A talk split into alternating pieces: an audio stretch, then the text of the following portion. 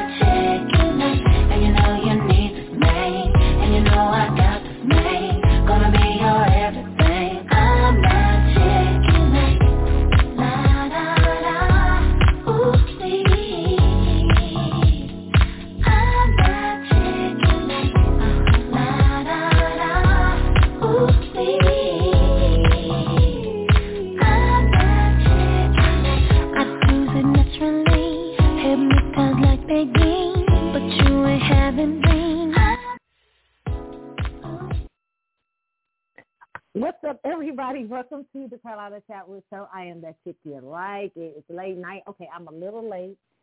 I know because listen, I was having some technical difficulties. it is what it is. Oh my goodness. Okay, so I'm trying to do so much, y'all. Like, okay, so how was my past week? What was my past week? How was what was it like? It was really good. I mean, you know, I had a lot to do this week. I mean, I don't know. I've been doing a lot. Okay. So I feel like I'm going crazy, like I'm running around. You know, when I go right before I go out of town I start running around and having stuff to do and everything. And so it feels like I have so much going on. It feels like, you know, I'm like, my, I'm like, you know, I got my hair done and stuff like that. And so I'm checking because, you know, like, I'm checking, you know, checking, make sure everything's right. with my hair stuff and oh my god and then trying to figure out what I'm gonna wear because I always overpack because I'm a girl. No, I can't say because I'm a girl. Because I'm a Scorpio, can't say that. No, because I'm you know maybe a Leo ascendant because it's uh it is uh, a Leo se- season. Yeah, maybe. Okay, I don't know. I don't know, but I'm always uh, you know I'm like, you know, I'm always overpacking. So I'm trying to do it early so that I don't overpack and so that I be like, I, you know, and I overpack and then I want to buy stuff when I'm out of town. This is ridiculous. Okay. So, so I'm trying not to overpack. Then I'm also trying to make this decision. Okay. So T.I. is to be Friday night. And I'm like, oh, do I go see T.I.? Because T.I. is Friday night at, uh, a it's at a nightclub. I forget what nightclub. So I, me and my girlfriend were like thinking about seeing T.I. on Friday night, and my hairdresser, right, who does my hair. I'm like, God, you know, but the girl, the young lady who does my hair, she's gonna be there doing hair, hair, doing hair that weekend. And so, like, my hair, my personal thing. This is great, in case I need her. Then, well, uh, then she wants to go to Ti. So I'm like, whoa, this will be fun. Like her and her friends, we all gonna go see T.I. Friday night. Yeah, like, on, you're not going to see Maxwell? I'm going to see Maxwell Saturday. like, you could really, technically, you could go to the Maxwell show, and Maxwell be probably out in time, and I run over to Ti. That's that's with the night.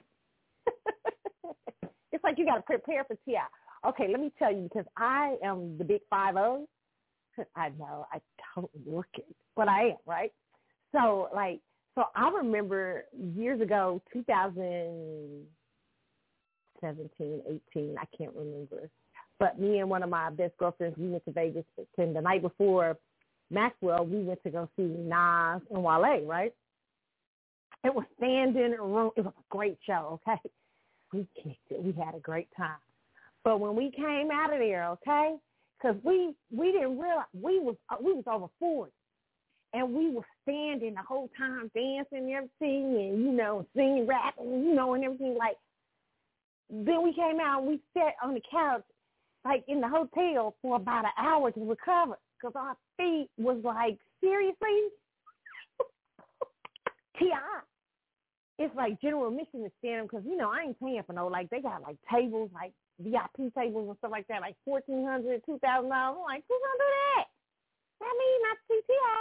You know, so so I'm like, so we gotta so if we go, it's like general admission to stand. So I'm like, yeah, maybe go for about an hour, have a couple of drinks, you know, get into it. I mean, you know, my song is, you know, I got a lot of T.I. songs I like, but my favorite one is probably Whatever You Like. You know, I'd be all right if I hear it. so I don't know, you know, I'm just like, okay. And I like some of the features T.I. does. Yeah, I got a lot of T.I. songs I like, but too, that, that, you know, of course, whatever you like. you can have whatever you like. I like that song, right? Uh, but yeah, I yeah, I'm trying to figure it all out. Do I go and stand? Because now, if I forty something, you know what I'm saying, I couldn't. You know, I was having a hard time saying. I'm like, whoa. And then the other night, last night, okay, y'all, sidebar. Okay, let me tell you that sometimes you get pains over fifty. I mean, uh, fifty under fifty over forty. Okay, so I'm like, I don't know if I need some magnesium. What is it? Um, uh, what is it? Magnesium? Or what? I had Charlie horse. I was like, what? the worst at Charlie horse. What the hell? I jump up, just a pickle juice. I was like, so what? What's gonna happen to me if I go to see T.I. and stand? Like for like two or three hours. Am I gonna be able even though I exercise and stuff like that, what what am I gonna be able to handle it? So I'm like I'm gonna have to pump up a little bit, you know, maybe some exercise and stuff like, you know, I don't know what to do. I'm like, what? Am I gonna be able to sing? I don't want to wake up in the middle of the night with a try another Charlie horse. oh my God! So decisions, decisions.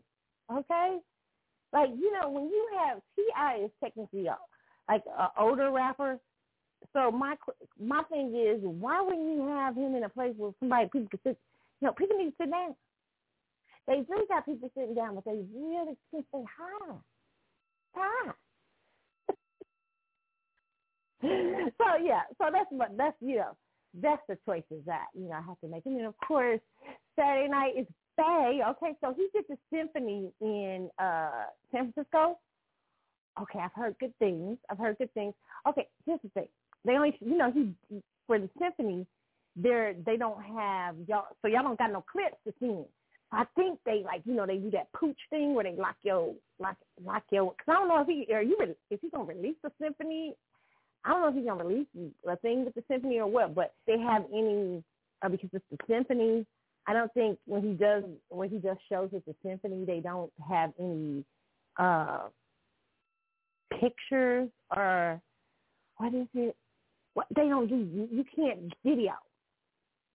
Like when I was in Atlanta, that pissed me off, like to no end, because they let you know like the day of or the day before. I can't remember, right? And so, like when we were going in, we got there early, but we thinking we had plenty, plenty of time. So in Atlanta, when we went to see the symphony show, it's in the middle of like a neighborhood, this this this this amphitheater they got, this one that he had it at child, it was torture trying to get in the place, okay? And then we get in, then you had to get, wait for people to do this because the people didn't really know what they were doing to pouches. It was crazy. It was crazy. So we missed the like the first person, but we didn't miss Maxwell coming in, but we missed the first person because we wanted to see the little cello. He's like, we want to get our whole money worth. right, but we did get to, it, we get to see Maxwell do the and it was beautiful. I will say that it was very beautiful. Maxwell with the symphony is it's it's a different sound. It's it's really nice. So I yeah, I just want to see one like the one in San. I would like to see the one in San Diego that I was planning on going to. that's the one I would. That's the one I would really like to see. But you know, it is what it is. Okay, got canceled before COVID, but San Francisco had one the other night, and so I I saw somebody who had a meet and greet, so I think I'm gonna ask them if they still getting like the divider for meet and greets.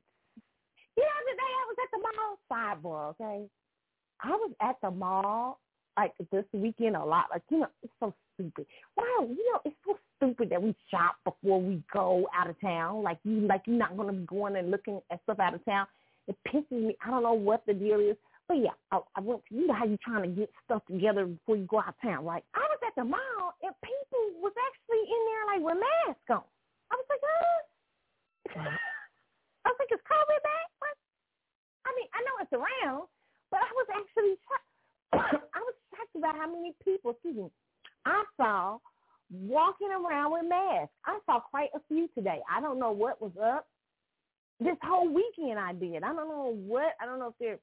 I don't know what was up with that. I saw a lot of people. I don't know. It kind of was kind of like what? What's going on here? But I saw more than the average, you know, person with uh you know mask I, I was pretty uh, uh uh happy about I mean I mean I was pretty I was pretty not happy about it but I was like what really so it was it was interesting I mean yeah so yeah so so I wanted to know you know if Ida was still there and so I saw somebody who said she they did a meet and greet and so I'm gonna see see if I can ease up like that thing and say, are they just think the? But then I know some people who are to do the meet and greet for Vegas, right? So I can see if dividers are still there. But not that I care anymore because it's like, you know, I don't know. I just, I don't know. I did it and I'm cool. but I know I was talking to uh, my girlfriend. We've been talking about going on the cruise, right? The boat cruise, Maxwell's boat cruise. Okay? And so we're like, my girlfriend's like, should we, if I go, if we decide to go, should we do the meet and greet? I said, why? I mean, I don't understand what you. That's just bored. What? I mean, just listen, you want the room. I mean, I don't understand. what are you doing the meet and greet for? I mean, I already. She's like, I want to be. That's why I'm like, well, okay, we can do it for you, but you know, basically, you're on a boat. I mean, I'm just. I, I don't know the crew. I guess that's for if you really want to meet them. But I'm figuring if you're on a boat for four days with somebody, you, you, you even if you just see them from across the way, you know, you're gonna probably see him. I don't know, you know, like why well, say that actually. so so so such a bit. So I I'm kind of talk I kind of talked her out of the the meet and greet, and so here so I had another another friend who wasn't you know I told y'all I had two friends on the side who was like, I'll go. Don't tell him I'll be talking about going, right? Well, my one friend, so we're talking, and she's like, yeah. So, but like, okay, what cruise is it? And I told her the cruise and everything. And then she goes, wait a minute, you got the whole boat? I was like, yeah. She said, wait a minute, I didn't think, I, wait, hold on, hold on. I didn't think it was the whole boat. I was like, yeah. She said like a like like a Tom Joyner cruise or something. And I was and I was like, I'm assuming it's something like that, you know, yeah. And she's like, Oh well, I'll probably go to that.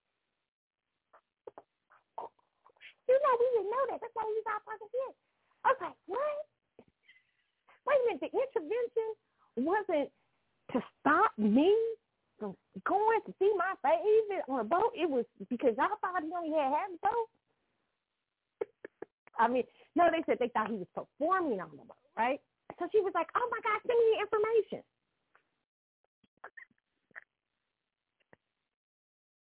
That's what she likes me talking about. Okay, like what they doing on the, this little island they got. So I got people now who saying they're interested. But me, I don't know if I'm as interested.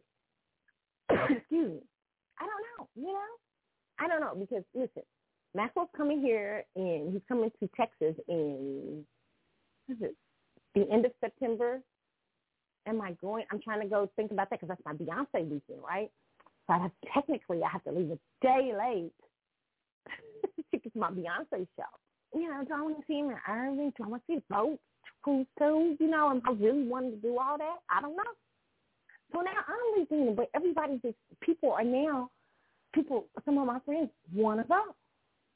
so far, you know, because you know how black people are. They be starting out.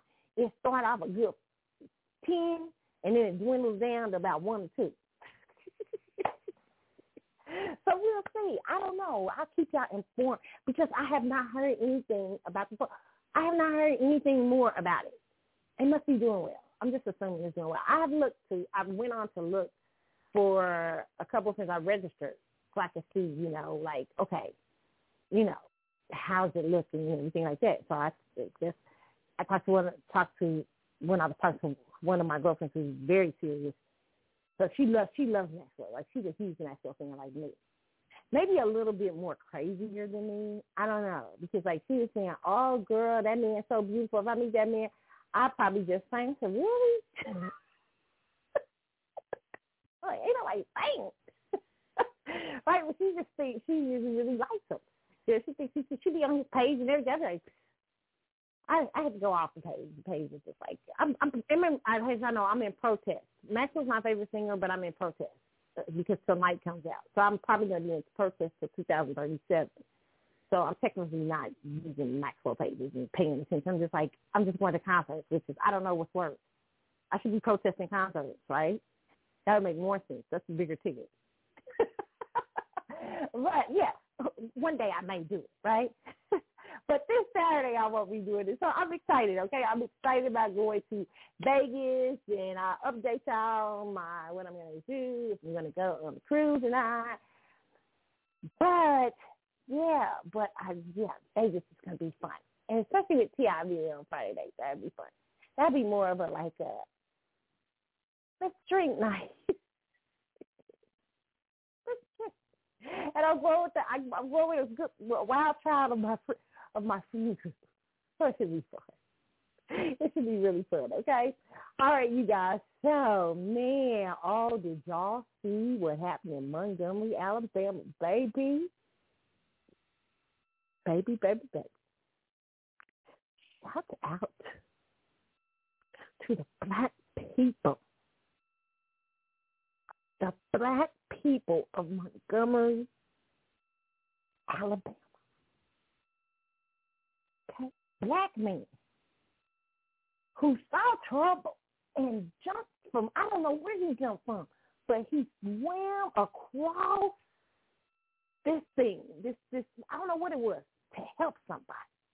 I don't know, shot.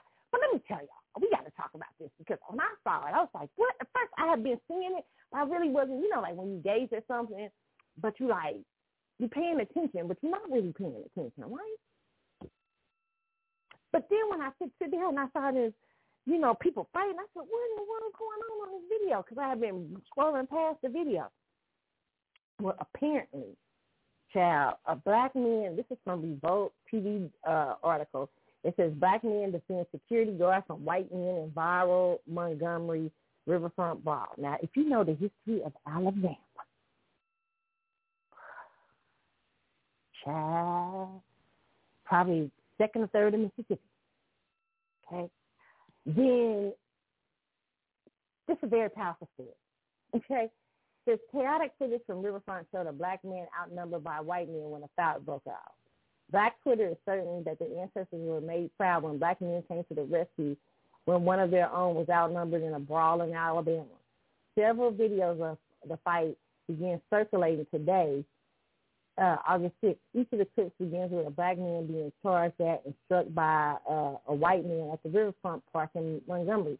He was a security. They said he was trying to move a boat. It's just my take. They said he was trying to move a boat uh, out of the dock or a big ferry to dock or whatever. It says the black man reportedly works at the popular boating site as a security guard. Alleged witnesses claim he advised a parked pontoon to move from the dock to make way for the Harriet II riverboat that needed to offload its passengers.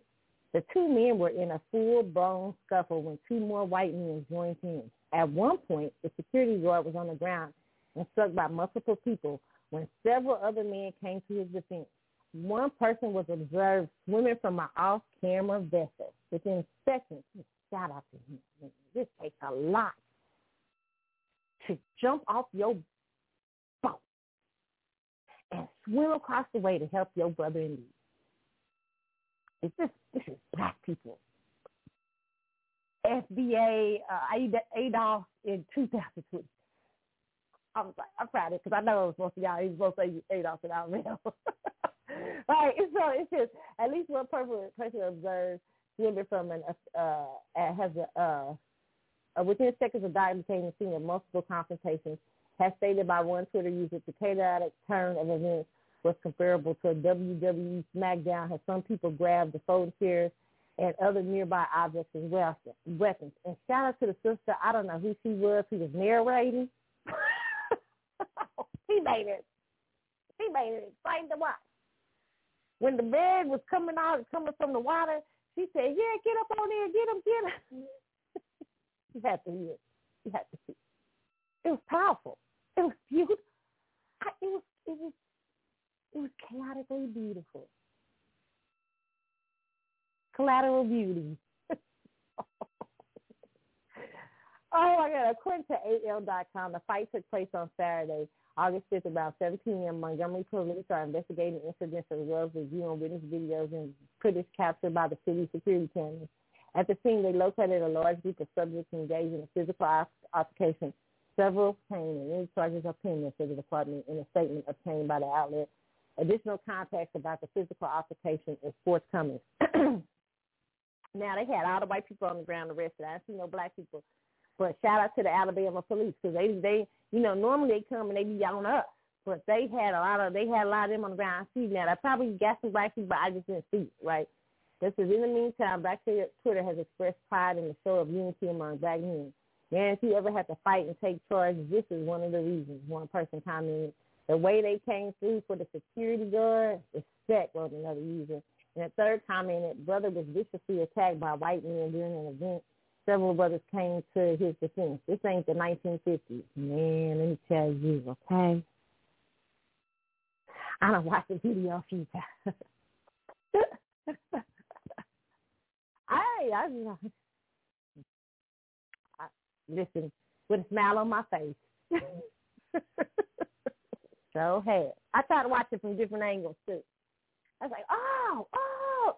I mean, them brothers, listen here. And you know what I thought too? I said the security guard may be well known around the area because sometimes in those kind of places, you know, they may know him and really like like him. Maybe people in there that come to that area frequently, know, like what what's going on down there? So it's going to be interesting to hear more from the security guard and his story and stuff.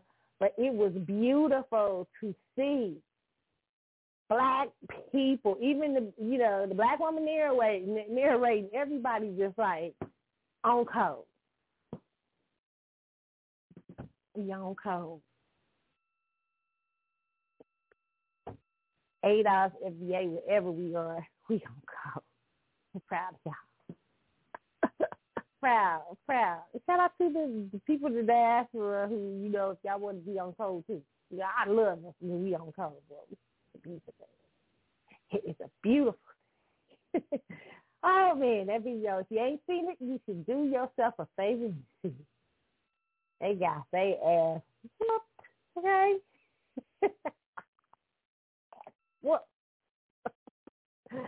oh my goodness, a mess, yeah, a mess. All right. So, child, I don't got no show today. I don't. So I'm really just gonna be talking about hot topics and all the stuff going on that I've seen in these streets, okay, that's been, you know, popular, popping this weekend or something like that. Are we going to do that?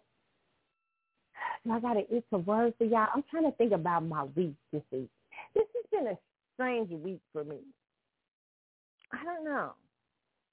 I feel like it's going really fast. Fast. Like time is moving fast. Okay, so listen, you're, it's a word this week. Man, time is just moving. I do. I really feel like it's moving.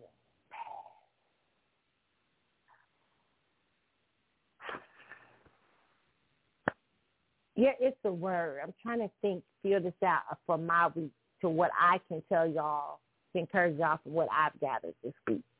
Because, you know, I haven't really had that chance with myself to sit down and observing. I'm observing it right now. You know how I'm talking to y'all, like observing going through my head. Couple of things. I would say that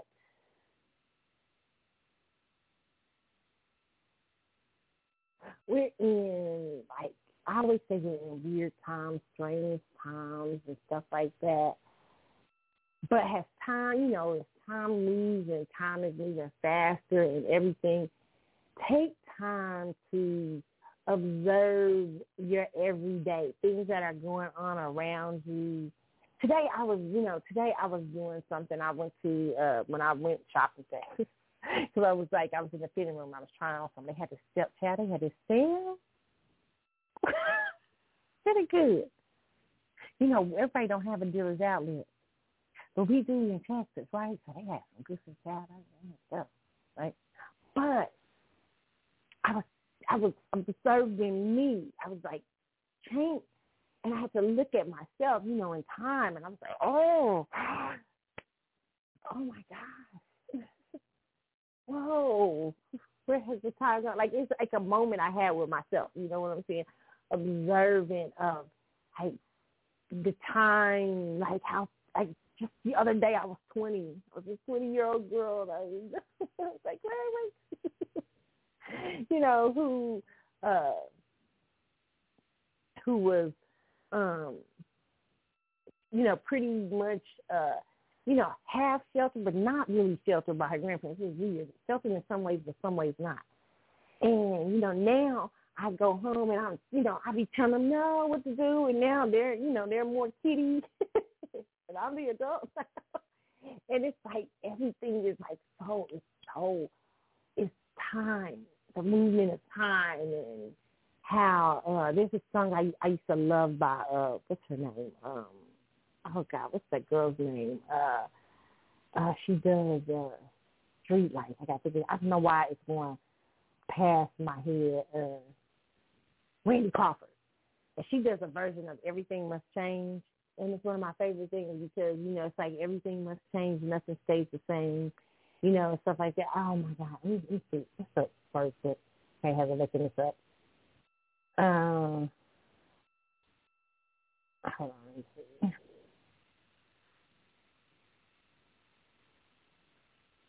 Um, I don't have it to play either. I wish I would have if I had it, you know, I would play for y'all. But it's one of the most beautiful versions of the song I think that's been. Um, hey, I don't know.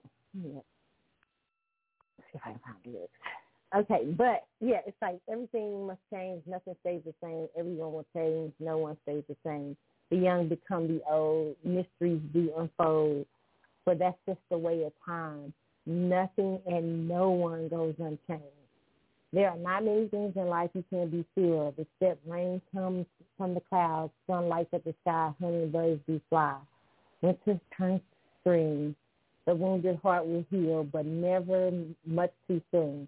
But everything must change. And one of my favorite verses in there, the young becomes the old, mysteries do unfold. But that's just the way of time. Nothing and no one goes unchanged. It's one of my favorite songs by Randy Crawford. I love that song. And so I guess I'm seeing in right now my everything changes. So as I voyage towards you know the second half of my life, I'm already in it. The beginning, uh, I'm like, my time is so important. Like you know, I started realizing, dang, my time is important. I got five people. you know, whatever I'm gonna do, I need to figure it out. You know what I'm saying? Because it's got, you know, you know, it's ha- you know, I'm halfway, uh, you know, you know, there, and it's just, it's pretty deep, you know, when you really think about it.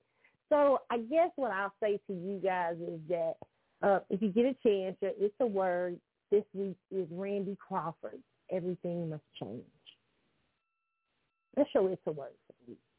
And I think if you sit down and listen to it. It's so spiritual way she sings it too.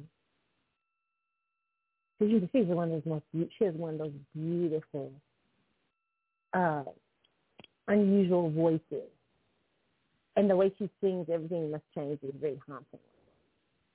So about time and the passage of time and how important it is to reflect um, sometimes on yourself and where you are and who you are and what you become and the years past and everything like that so that you can know how you're gonna move forward in life and all those things. But that is your that's just I'm gonna leave it at that. That's the it's the word. Everything to listen to everything must change, Randy Crawford. Okay. So that's it. All right, you guys. So when we come back, I'm going to get into some news. Okay, Cardi B, listen here. Cardi B girl, Cardi is having a hard time. Okay? See, this is what happens when people need to rest and people need to pay attention to what's going on in their life cycle and what's going on. Uh, we got to talk about Cardi B. I talk about Jamie Foxx having to apologize for anti-Semitic quotes and an interesting commentary I heard tonight. Some of it, I didn't hear all of it, from Paris Milan. I thought it was very interesting what she had to say about Jamie Foxx. And it's not only her I've heard say this about Jamie Foxx. I've heard a lot more. Uh, I heard a couple more black women on Twitter talk about this too, because a lot of black women were coming to his defense uh, for um, for today. You know, because people are blaming him for anti-Semitic uh, what he said or something like that. So we're going to get into that. Uh, we're going to also get into Eminem. God, where has he been? uh, talking about Melle Mel and stuff like that. We're going to talk about that. Because a lot of people, listen, I'm, gonna, I've said this before, you know, Eminem, I told y'all, a lot of people laughed at me when I say to them that Eminem, you know, reminds, I said he talked about Will Smith, but he, he borrows a lot from Will Smith. Maybe he's a better lyricist than Will Smith, but if you, if people forget how clever Will Smith was as a rapper, like the Fresh Prince was. Like, you know, he wasn't uh, the typical street guy, but Will was actually very humorous, right? And told stories in his raps and stuff like that. So if you listen to old Fresh Prince and then you go and listen to some uh, listen to the listen to Eminem, like that first album, the inflections, the storytelling, the humor. You'll see he brought a lot from Will Smith while he tried to talk about him, okay? All right, but so I don't really, I don't really, I ain't really for, I ain't really into. I, and a lot of people tell me once they go listen to it back back, people are like, "You right." I, you can it's just little things and flex. Of course, he's a great he's a great lyricist, but also I don't think black people was that into Eminem as much as he thought they were. I mean, I think we all like uh, lose the moment. What's the, the moment? Lose the moment. And I learned a lesson from his uh from Eight Mile. Me and my mother said there's a big lesson in Eight Mile. In the end, he said, I think I'm going to do this thing on my own. After the big roast taught him everything, he's like, I think I'm going to do this. I'm going to go do this on my own. That's what we said the lesson of Eight Mile but lose yourself, people like. So we're going to talk about Eminem and what he thinks his uh his legacy is. I think his legacy is overstated into the black community, and partly because you know because Dr. Dre produced him so a lot, he got a lot of legitimacy, and also Chris Rock coming on saying, "Oh, Eminem's the best rapper. The best rapper right now is a black rapper." I mean, you know, sometimes people use comedians to social engineer. I mean, I believe that. That's my personal opinion. All right, so uh, we're gonna talk about that. Uh, and uh, then we're going to talk about um, this pastor child telling this woman to lose weight in front of the congregation. What kind of churches is y'all going to out in the streets? Okay, we got to talk about that. And we're going to talk about Jonathan Majors and Meagan Good. Meagan Good looking like child. Meagan Good looking like ride or die for real. Girl, I hope that man is. Girl, I hope that man don't be hitting you upside your head in a couple of years. You, know I already said you can't say nothing. Don't come back here. Nah, we want you to say something, but you, you, are gonna be looking at you side eyes. See, hopefully he's he's a he's a he's not what they say he is, okay, and not what I but think with my spelling, okay. But um, we're gonna talk about that and so much more when I get back. But meanwhile, it is time for some music. Let's listen to this late night, y'all. Um, this is one of my favorite ones. It's kind of a middle middle of the uh, a middle beat song, but I love this song. Deniece Williams, Do What You Feel. It's the CC show. I'm Carlotta. It's a late night hot topics. I'm trying to give y'all hot topics because I ain't going to be here this weekend. My Saturday, I'm to be, get, see, look at that baby. All right? So I'll be back in a moment, okay?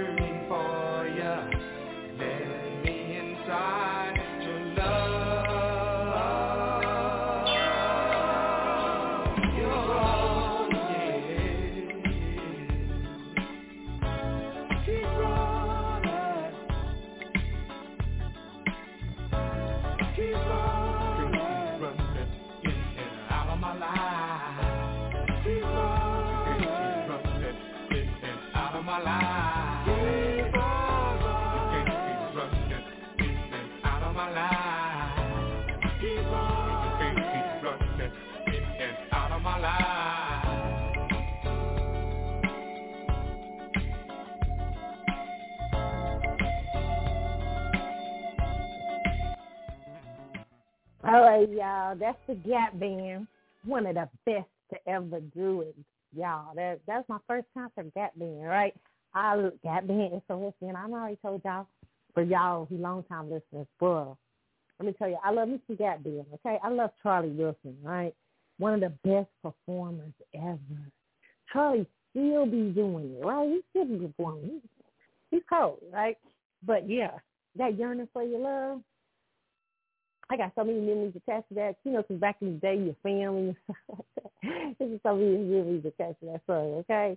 Love that, all right? All right, so it's the CC show. I am back. We're talking about hot topics. Tonight It's late. I know I'm up y'all late, and we're going to do this, okay? Because, you know, we're going to be in Vegas this okay? So, you know, I got to give y'all these hot topics, all right? All right. Cardi B lands in another scandal with child. Mm-mm-mm. Cardi, take my advice. This is from WeOnNews.com. It says Cardi B lands in another scandal with tampon string wardrobe malfunction after mic debacle.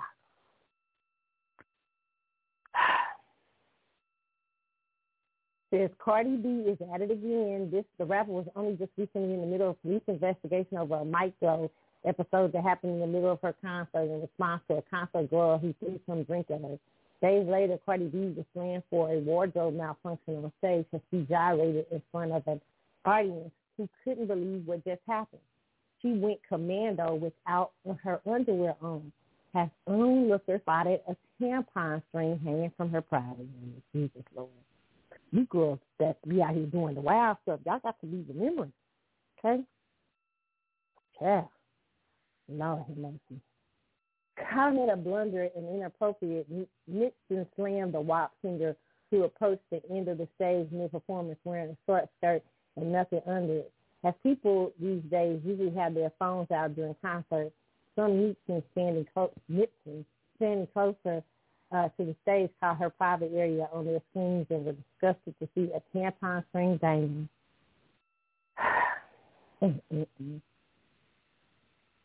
mm. Mad crazy, y'all. I'm freaking in like that. Cardi B is performing in Las Vegas as part of her current U.S. residency. The singer entertained the audience with some of her songs, including 2018 hit "I Like It."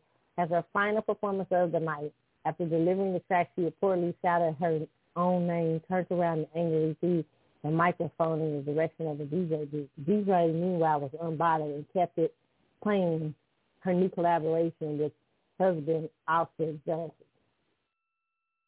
Um, let me just say this, okay? Because a lot of you girls out here, that's, we were just talking about this this week. And I'm going to talk about something else I wasn't planning on talking about just for a second. But let me talk about Cardi B first. Uh, a lot of you, a lot of y'all just ain't interested. Like y'all, like I like a good, you know, I like some sexy songs.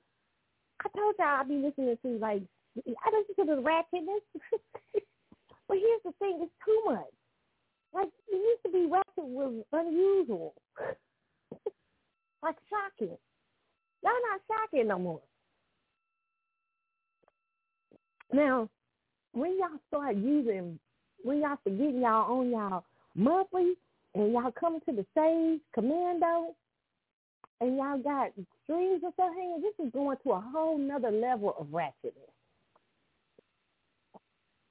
It's disgusting. Here's the deal, okay?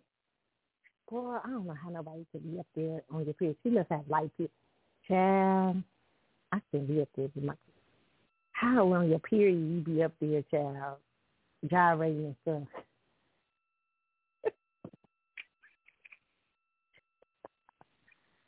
child, I feel some sort of way. Because, you know, your period is a serious time. Sometimes your body be going through, okay?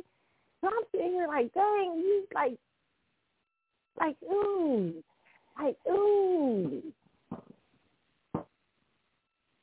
Mm, I, this child, this is I have to talk about. It. This is one of the reasons I say I talk about it because not only you girls doing too much out here in these streets nowadays, but here's another thing. Cardi, you just need to sit down. It's obvious that you've been doing too much. It's like, you know, when somebody in their life is just they frustrated about a lot of stuff and angry about a lot of things, and instead of sit down and breathe, I, I understand because you know the window's only open so far. Cardi's missed. Listen, Cardi's had two kids, and she's gotten married since the beginning of her career. Things have changed. Excuse me, guys, if you heard that. but yeah, she started changed. She started, she's she's become so much different just the inception of her career. And now to be a mother with two children, it's a lot to be just, just to be singing WAP. You know what I'm saying? So maybe she needs to go and reflect on what is it what is what is what it is that she's trying to present to the world. And who she is as a woman now, who she's about to. I really actually think this is some of Beyonce's issues too. You know, um, you know, so many things have changed for her. By the way, sidebar, I got my Renaissance tickets. Oh wow, they're good. I can't wait. My friend was like, "Well, they let you in Renaissance."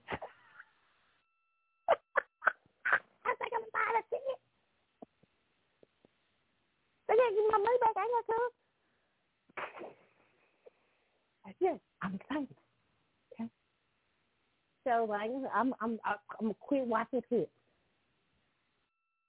I gotta ask Manda though. Manda Pan Manda Panda, y'all know who do she's been a friend to the show for a long time. A friend of mine, I gotta ask her. I told her because you know Oprah was saying yeah, oh, we got we talk about Oprah and Gayle? Oprah talking about it was such a religious experience seeing Beyonce. We haven't talked about that. Can we talk about it?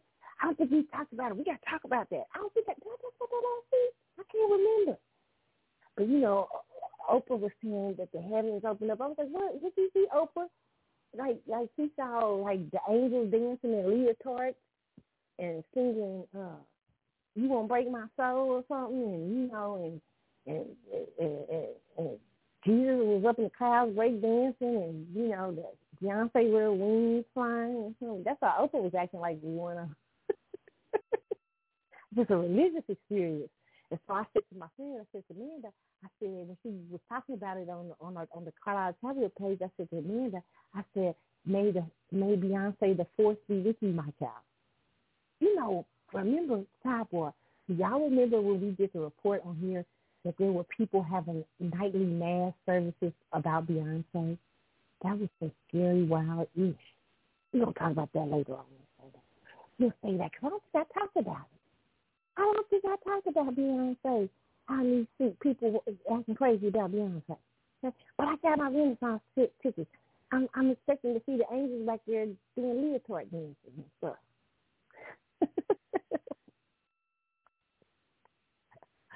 oh my goodness. Oh, a mess. Okay. All right, so yeah, uh, Cardi needs the rest. I suspect that same thing with Beyonce, which I'll talk about a little bit later on into the show. Okay. Um, move on. On two minutes? Okay, we said we're gonna talk about Eminem. Eminem claps back at Melle Mel's white rapper comments on Shady Records signing Ez Mil's villain.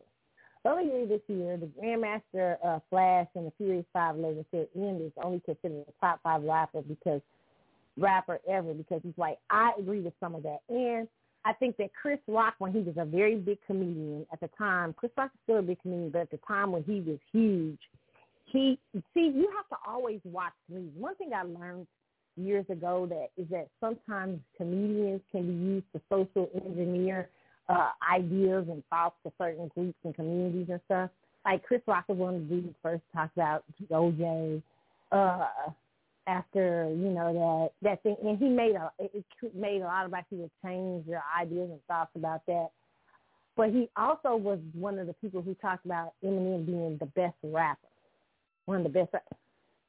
Never thought that. Never Eminem's not even in the top fifteen of it, but you know, probably maybe top twenty, not top fifteen. And I do believe him being white does have a lot to do with it. Does he have a great lyrical skill set? Yes. But let me tell you the truth. Like black people was never really into Eminem. There's some black dudes that was into Eminem. But For the most part, most black people ain't into you rapping about doing stuff to your mama and uh uh uh talking about deer stand and stuff like that. Not I hear I ain't never heard nobody playing that in here. I heard people playing My Name is Tim Sadie and uh Lose Yourself. That's about it. I ain't never heard none of those songs. Okay? That's facts, okay? Facts the Okay? That's why I say they've been gassing you up for many years. But it says ahead of the release of his forthcoming album due uh due for for uh what is that? Due for life do do for LI seven Y Redux Shady Record signing Ez Mil Task Eminem for his new single Realest. Okay, that's the guy who's having out. The track is highlighted by a guest feature from M who uses the track closing verse to address Melle Mel's comments from earlier this year. Back in March, Melle Mill ripped the number five placement on Billboard's recent list of top 50 rappers of all time, saying the Detroit rapper is only ranked that high because he's white. I totally agree. Listen, let me tell you something. And this is no diss to white people, but anytime that and black people have been partly to blame for this. You see, anytime that you see somebody who can white who can do something decently has that black people majority do most of the time, they're always overhyped. Overhyped. I mean, you know what I'm saying? It's overhyped. They're, they're, because it, I don't know why that is. It, it, it's it's true, and I think that with Eminem, Eminem would he would be stupid not to think that his whiteness did not help him in in in rap, and just like being Dr. Dre's uh, protege helped him.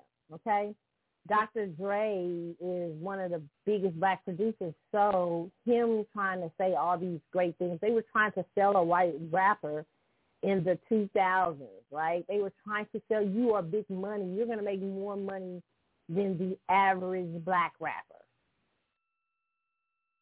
And that is, you'd be an idiot to Eminem.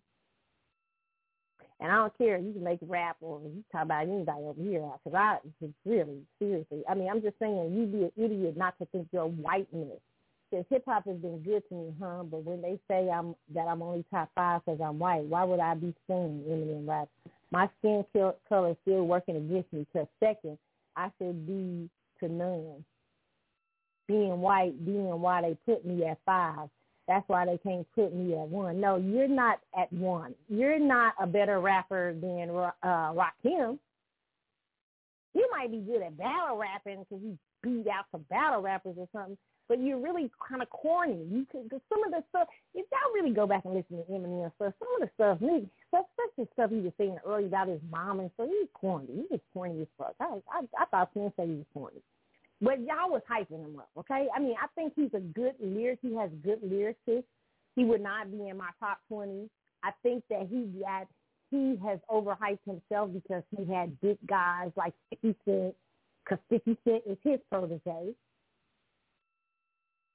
Okay? And uh, and and them telling him he's the best rapper. He is not. Yo, yo flow ain't better, even better than Jay Z. So I just I I just disagree with that. I think being I think you're wrong. Your color has helped you. It is not. It may have not. Uh, black people are always to be funny about a white person coming in to uh, a genre that is mostly black. But if you love and respect Black America, you won't get that funny treatment. Look at Teena Marie. I mean, my mama and they fight you over Teena Marie. Okay, I'll fight you over Teena Marie. When Teena Marie was here, so because because Teena Marie had a love for the people who she whose music she did. Uh, Eminem has shown some disdain, especially for allegedly for black women and things like that.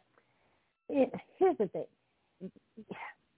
I just don't think it's been all that great. I mean, I just don't think he's. I think he's he he's overhyped himself, and I think a lot of black guys who really think of Eminem as the number one guy and stuff like that, which is not many, but those who do, they bought into the hype in the early 2000s and uh, stuff like that. But Eminem, you can go in the hoods tonight and which crown usually best rappers, and it's not because you white. It's just because they don't think you all that. They don't think your subject matter's that. It just can't be like you got a lyrical flow.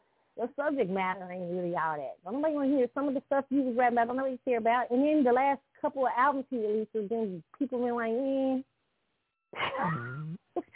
No, lose yourself with those stuff. So I agree with that. But other Later, M mentions calls out to Melle Mel by name while referencing his alleged steroid use. And see, we shouldn't let him. You can't come over here and start disrespecting black uh, legend. Then you need to go over there. Then you need to. We only want to disrespect our people. You need to go on and you a guest in hip hop. Then you need to take yourself on over uh, uh, rap to uh, rap to another audience because we have especially he's disrespectful for one. I mean, very, I don't like him. He's thinking all that. That's what I'm saying. I said he's some. They done hyped him up. Dr. Dre and Dr. Dre and them want to make that big money. They understand you a white boy and you can make big money. Like you can make Taylor Swift money, but some of these black rappers who's fifty times better than you can't make that money. You can pack out a stadium right now, whereas um, a lot of these uh, uh, black rappers who've been around for ages in rap circles around you can't. It's a hype machine that made you that way. You you nice, you got a nice, you got a nice lyrics for the stuff you rapping, but for the most part, no. Yikes! I know that's hard to hear after you've been lied to. Shout out to Furious Five and Grandmaster Flash, Flash, the boy now listen to this. But boy, there's someone who really is serious. Stay out of his path. So you don't be saying, "Oh boy," and I don't like that. Stay out of his path. His wrath avoid. I'll be the last to toy with the juice with the juice here whose brain is half destroyed. Like a meteor hit it now with Melle Mel, he lost his ass to Roy. That's what I'm saying. What are y'all talking about? Is just he's corny. Okay, I said it and I said it. It's just it's just corny. I, I think Eminem was overhyped. Lose Yourself was dope, but he was overhyped. That that he raps okay. I think the dude who did Gaslight is dead. What's the what's the dudes that used to be out years ago? The first the first white guy rapper. He's the exec now. I forget who they was better than Eminem in my personal opinion. They had more of a subject matter. A lot of black people got on the bandwagon real with Eminem. I mean, a lot of um, black celebrity, because black celebrity always uh does that shit. You know, they they I don't know if they in some sort of cult out there. You know, y'all be in some sort of uh uh uh cult like y'all be on like Beyonce the other day. Like shit, one thing she said about mother to Beyonce to to Madonna the Queen Mother. I said, who? The Queen Mother? What? Not your Queen Mother? What? What? I mean, it's a weird. I don't know what's going on with black celebrity out there. Black celebrity it might be in a cult. I don't know. Y'all might be in a y'all might be doing some sacrifices. I, I hope not, but y'all scare me sometimes. But yeah, I think black celebrity kind of hyped him up too a little bit. Um, yeah. So I yeah um, no, and especially when you're trying to disrespect uh, people that you shouldn't, that black people who've been in the game for a long time and who paid the way for you. Please I mean, you think you should be at number one. Are you serious? You don't rap about nothing to be at number one. All you do most of the time is come on and diss other black rappers or try to do this or try to say something. You don't really have no subject matter. I talked about him when he was dissing his mama at one time. He was dissing his girlfriend. I mean, he got he he might need. I mean, maybe he worked out his stuff on wax, but you know, I said what I said. I tell him that too. I say I think they overhyped you. I think they lied to you. I mean, I think you need to take a trip to the hood and the hoods across the country and ask them if they playing is, is they is they playing your shit in rotation. well, they ever, except for when the videos and stuff was out, PRL and all that. Yeah, please. All right. See, sometimes people gotta have a bit of truth and humble themselves. Jamie Foxx apologizes for an Instagram post seen by some are anti-Semitic. Yeah. This is according to HollywoodReporter.com. Uh, he says, I love and support the Jewish community. My deepest apologies to anyone who was offended, the actor said. Jamie Foxx has apologized for, for an Instagram post that was perceived as being anti-Semitic. In a since deleted post, Foxx wrote, they killed this dude named Jesus. Who do you think, what do you think they'll do, uh, they'll do to you? Fake friends, fake love. Then he put, I want to apologize to the Jewish community and anyone who was offended by my post, Foxx vote and these posts on Instagram. I now know my choice of words has caused offense, and I'm sorry.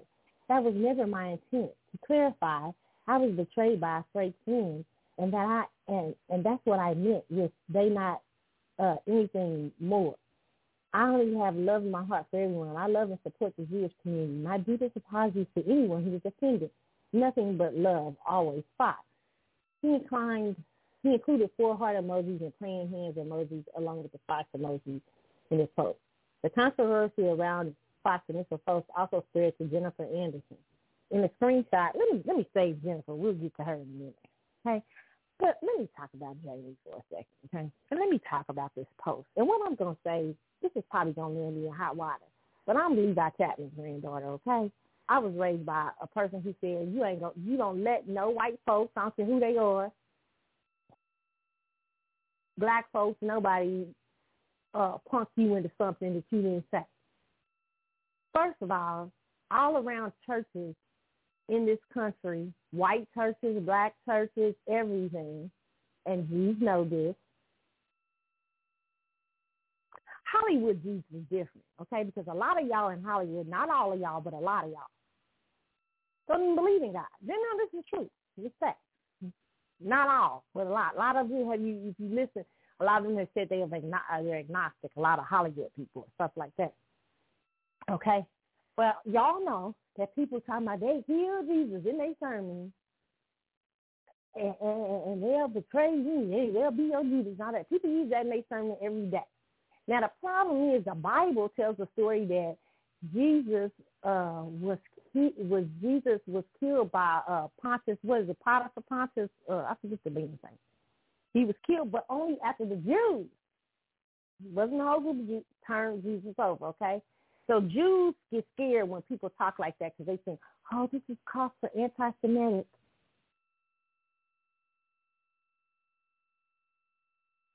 To them, they can't do no wrong. Okay, groups. Let me say something to you, my Jewish brothers and sisters.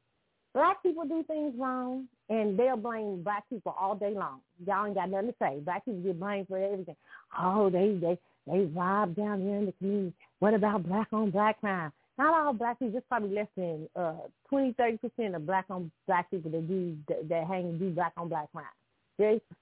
But y'all will you will swear that's a you know oh black people oh but so so listen black people got wrong things and they things they've done it has a has a not has a not everyone has done it but are generalized for it. We keep on pushing. We do our thing. We understand that's what y'all do. Okay for most people, they have a who have a spirit. It's not anti-Semitic, but the story goes that Christian in Christian uh, Christianity, as y'all very well know, that Jesus was killed by by Jews. Uh, well, he was killed by Pontius Pilate, but then uh, I think that was who, and then it was Jews who turned me. The Jewish not Jews, the Jewish leaders, because there were Jewish people, if you read the Bible, who was on Jesus' side. Okay? The Jewish leadership. Okay? So that's a, that's a story from a, a major religion. And y'all know it. Y'all be taking a lot of y'all will take that back to Israel money from Christianity. Y'all don't be calling them out on anti-Semitic. Okay. Now I don't believe Jamie was uh, talking about because a lot of people use Jesus. Say oh, they crucified Jesus. What they do? What you think they'll do to you? Black people been talking like that for years, okay? And ain't ain't ain't thought about no Jewish person in sight but Jesus, okay? There is nothing anti-Semitic. He shouldn't have apologized. My grandfather would say, "You, they can kiss your ass. You did not apologize to a damn. You didn't mean it that way. You won't apologize to a damn person." And they did the Jewish people did in the Bible, they killed Jesus. That's what he would have said. hey, the Bible says that when Jesus for the for Christians, okay, y'all better read this. Y'all put Jewish, a lot of Jewish people know this. That Jesus said for the people, Jewish people don't believe in the end times and they don't believe Jesus is, is their Messiah, Messiah, okay? But Christianity does, right? So Jewish people don't even believe in the New Testament unless you're a Masonic Jew, okay? Now, the Bible also tells a story about the end times, and it says when Jesus comes back, and you know, Jesus says, and the the, the there's a scripture in the Bible that they probably lot of Jews probably think it's anti-Semitic when he they touching his nails in his hands where his the holes where the nails in his hands was, and they said, what happened? He said, I was wounded in the house of my friend.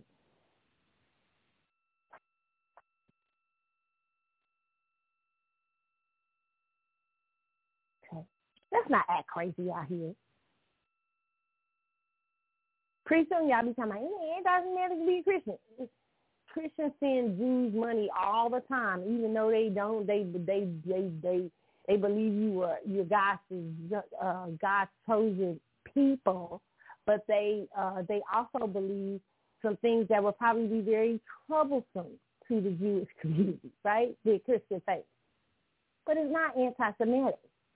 And let's cut. Let's quit playing these games because on one end y'all want to be white supremacists and use your white privileges. No, no, no. We got to talk about this because the Jewish community needs to start to deal with they they own racism. Okay. On one hand, we want to be white supremacists like the Anglo-Saxons, but then you want to yell, oh, when people call you out, on, oh, I'm oppressed, anti-Semitic so that people can't call you out on your shit.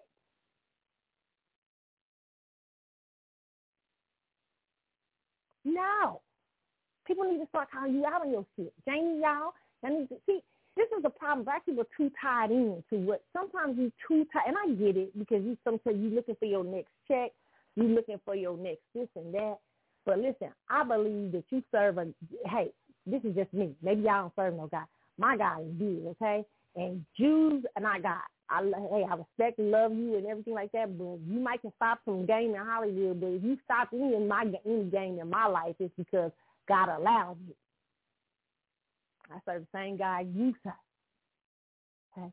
So uh, you know that's what. So I I don't see that that is not a threat. That don't that don't scare me. That don't mean you can't suffer because a humans decide to do things to you But if they, if God allow it, God allowed it. But they ain't got nothing to do with it. If God want to stop it today, He'll stop it. So I don't, I don't see no sense of being scared of no mm-hmm. human. Okay, and a lot of black people in Hollywood are unnecessarily scared and won't call out racism and oppression from some in the Jewish community because they scared they'll be branded as anti-Semitic. And calling you out because you're a Jewish person does not make you perfect. You're a human being. Now, if you read your Old Testament like I read mine, you know what tribe you from. You know that the great thing about you is that God chose No, no, no. We got this. And there are all kind of, there's not just all, there's just not one group, but there's all kind of Jews around the world. Not just the white Jews in Hollywood, okay? There's Jews all around the world. Different races, different colors, different races. And sometimes they can, white Jews can be racist with other Jews. Not, say it's not true. Okay, that's true. They have problems in Israel right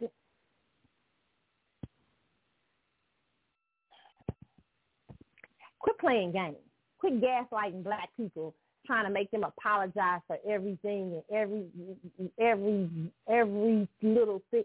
This is to me. This will cause anti people to be anti-Semitic because because you you you're so afraid of somebody coming to oppress you like crazy ass Hitler did that you just think everybody any little thing all oh but then you play the game of the oppressor too.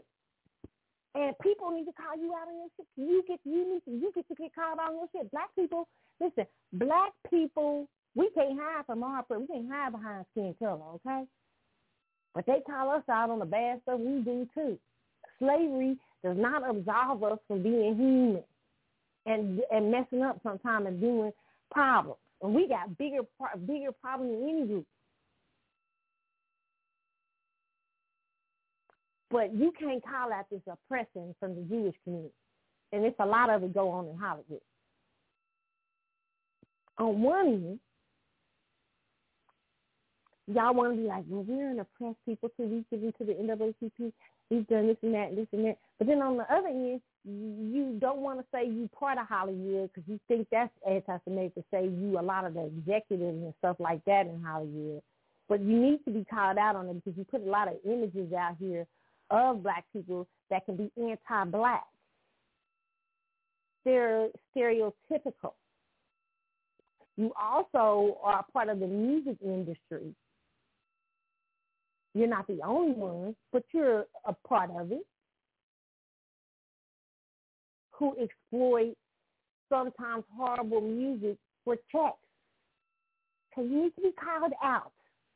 Don't you can't run and say I'm oppressed it's anti-Semitic. You're doing you you're, you're you're being anti-Semitic by saying I'm racist. No, because you play the white man over there, and then you run and play the other end. That's not that's not right. Somebody needs to call you out on your shit. That's in love. Because a person who don't call you out so shit, don't love you, don't care about you. That's ridiculous. Jamie Foxx having to apologize for something that the Bible don't run around here talking about saying they they and hit dog hit people holler. They say hit my grandma said hey, hit hit dog a holler. Y'all hollering because you you you that that that's because that is in the Bible. He didn't say it. Jamie Foxx Jamie, I don't think Jamie Foxx even meant, even put that correlation together. But if he did, I don't know. I don't think so. Because people been saying that for years in churches about it. They'll betray Jesus. They'll betray you. They'll this and that. They'll be and everybody, what you gonna do? Go in Christianity, go into Christian churches all over and say, y'all be an anti-Semitic because y'all teach that Jesus was killed by the Jews. Well, that's part of the Jesus story. Jesus was a Jew. I mean, let's calm down. We're doing crazy stuff now. That ain't even anti-Semitic. We're calling out people for anti-Semitic. It's like when we, it's like black people saying to uh uh uh like uh, uh, well uh, because the Africans participated in the slave trade, and people saying the Africans participated in the slave trade, and then we start saying that's racist to say they participate. Now we understand some black white people love to gaslight with that, but we start saying it's racist to say they participated in the slave trade. They did. That ain't no lie. They ain't wasting nothing racist about it. This is, what you did. Africans participate. Okay? And so the story of Jesus' story is that y'all didn't like what Jesus was teaching around. Y'all didn't think Jesus was a prophet. Y'all didn't think Jesus was God. Y'all think different. Y'all still don't. Y'all like, hey, we think Jesus. We don't think Jesus was. Uh, remember, they looking for the Messiah.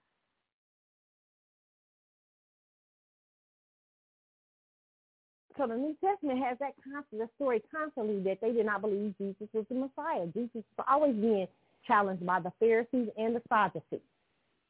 That is Christian lore. You get you mad about that? Take it up with a lot of those Christian pastors and stuff that y'all take money from from the back of Israel stuff and all that stuff. Sure, I won't be. Uh, they won't like me. I don't know. How do you get to this? My papa always tell me they may not like you, but they're damn sure step.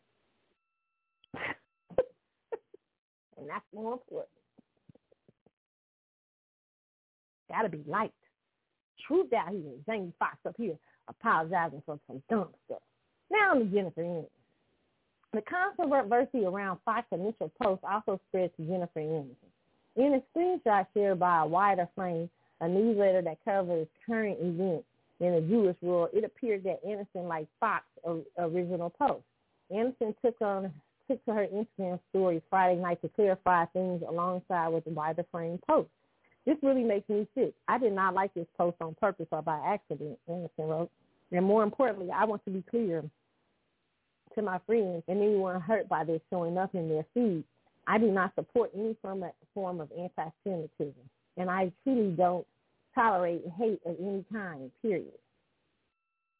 Foxx Post was criticized for seemingly promoting the anti-Semitic view that Jewish people were responsible for the death of Jesus Christ. That is not an anti-Semitic view. It is in the scriptures.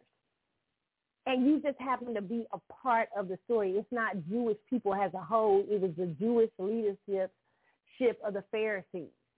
Tell the story y'all be out here promoting a lot of that story with making a big deal about, oh, it's anti-Semitic. It's anti-Semitic. It's anti, it's a, it's a, it's a,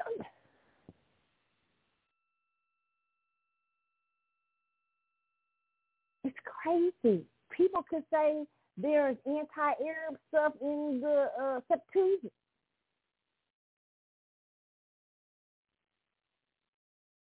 Listen, we gotta stop. This is just crazy. That's crazy to start doing that. I personally think Hollywood likes to play a lot of games.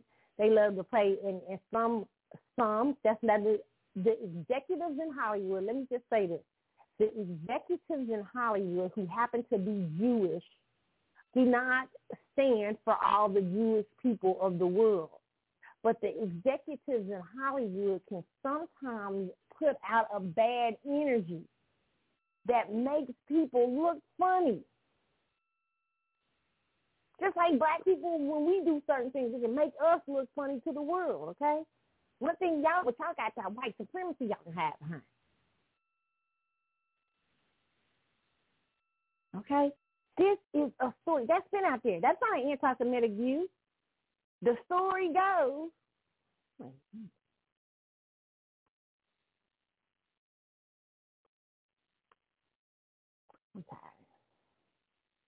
Stop being.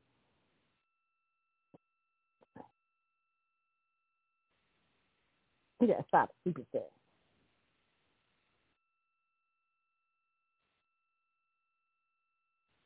The story begins when Galilean rebel Jesus rises in Jerusalem on a donkey, fulfilling the prophecy in the Hebrew Bible about the coming of the Messiah. He's mobbed by an adoring crowd. The next day, Jesus raised the temple, the heart of the Jewish religion and attacked money changers for defiling the holy place. The leaders of the Jewish establishment, the leaders of the Jewish establishment, this is from BBC.com UK, Says the leaders of the Jewish establishment realize that he threatens their power, and so do the Romans. Fear that Jesus has the charisma to lead a guerrilla uprising against imperial Rome. Jesus is arrested in the Garden of Gethsemane, tried to uh, tried by uh, Caiaphas, and then uh, by Roman governor. He is sentenced to death and executed. Say, see, I forget his name, was a supreme political operator and one of the most influential men in Jerusalem. He'd already survived 18 years uh, as high priest of the temple. Most priests only last four and had built a strong alliance with the occupying Roman Empire. Caiaphas as, as knew everybody who mattered. He was de facto ruler of the worldwide Jewish community at the time, and he planned to keep it that way. The case of uh, him is that he arrested Jesus, tried him in a kangaroo court, and convicted him on religious charges that carried a death penalty. Now, this is what it sounds like to me. It sounds like y'all thought Jamie Foxx was talking about the Jewish Hollywood exec in Hollywood, and y'all hollering about that because he, but he, no, Jamie didn't say who he was talking about. That's why if I was Jamie, I would have told y'all, nah, you can kiss my ass because I wasn't talking about you. But you must be what you scared about. What you talking about? You, this ain't nothing to do with you. But anyway, I need to explain this in religious sense. Okay. Now, Jesus not only had, Jesus had Jews who followed him. Okay, so it wasn't just the Jewish community that killed Jesus, but it was Jewish leadership. Okay? That's that, according to our Christian story. That's not anti-Semitic. That's the story of the Bible, the story of the New Testament, and that y'all don't even believe in it. So we'll just with it but you might feel some sort of way about it.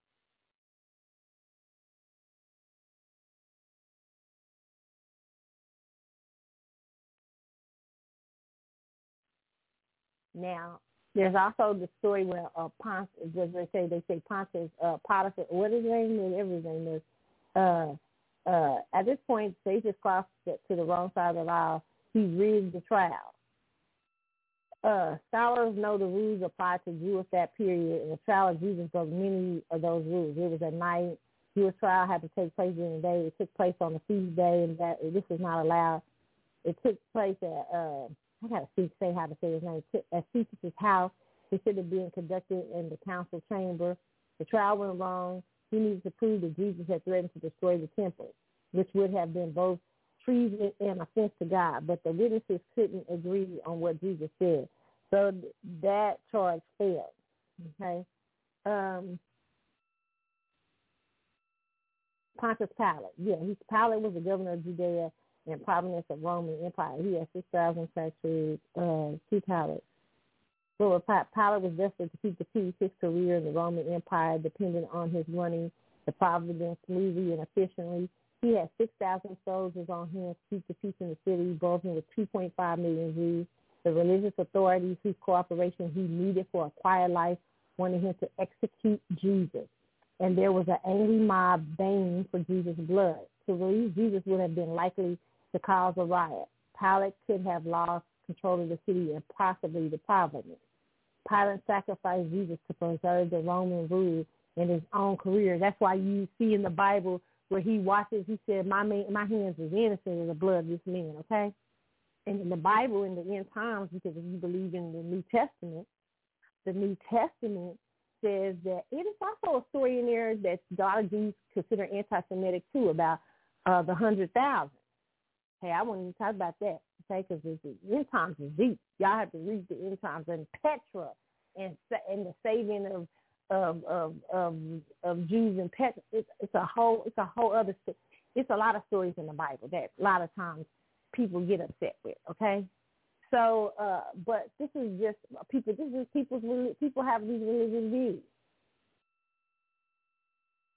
Okay, and the story it's not anti-Semitic. The story is saying, hey, it's not saying it, Jesus had Jewish people it was a lot of the disciples. Most of them were Jews. Were all, all of them that went out and spread the gospel of Christ throughout the world.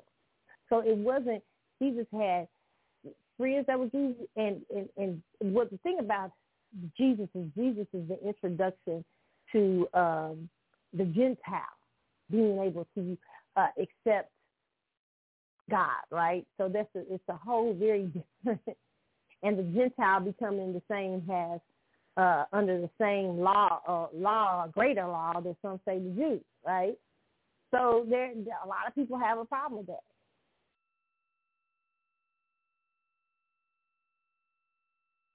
Right? It's it's a story. That's not ancestors. So why y'all getting on Jamie Foxx? The whole Bible out here was a story. That story in it. Oh wow. Child out of this. I ain't got time for this. Ooh, Jamie, I don't think he was uh thinking out. As far as Jennifer Aniston is concerned, I don't like, yeah, please.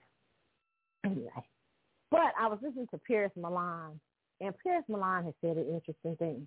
He was talking about all the black women come to the defense of Jamie Foxx.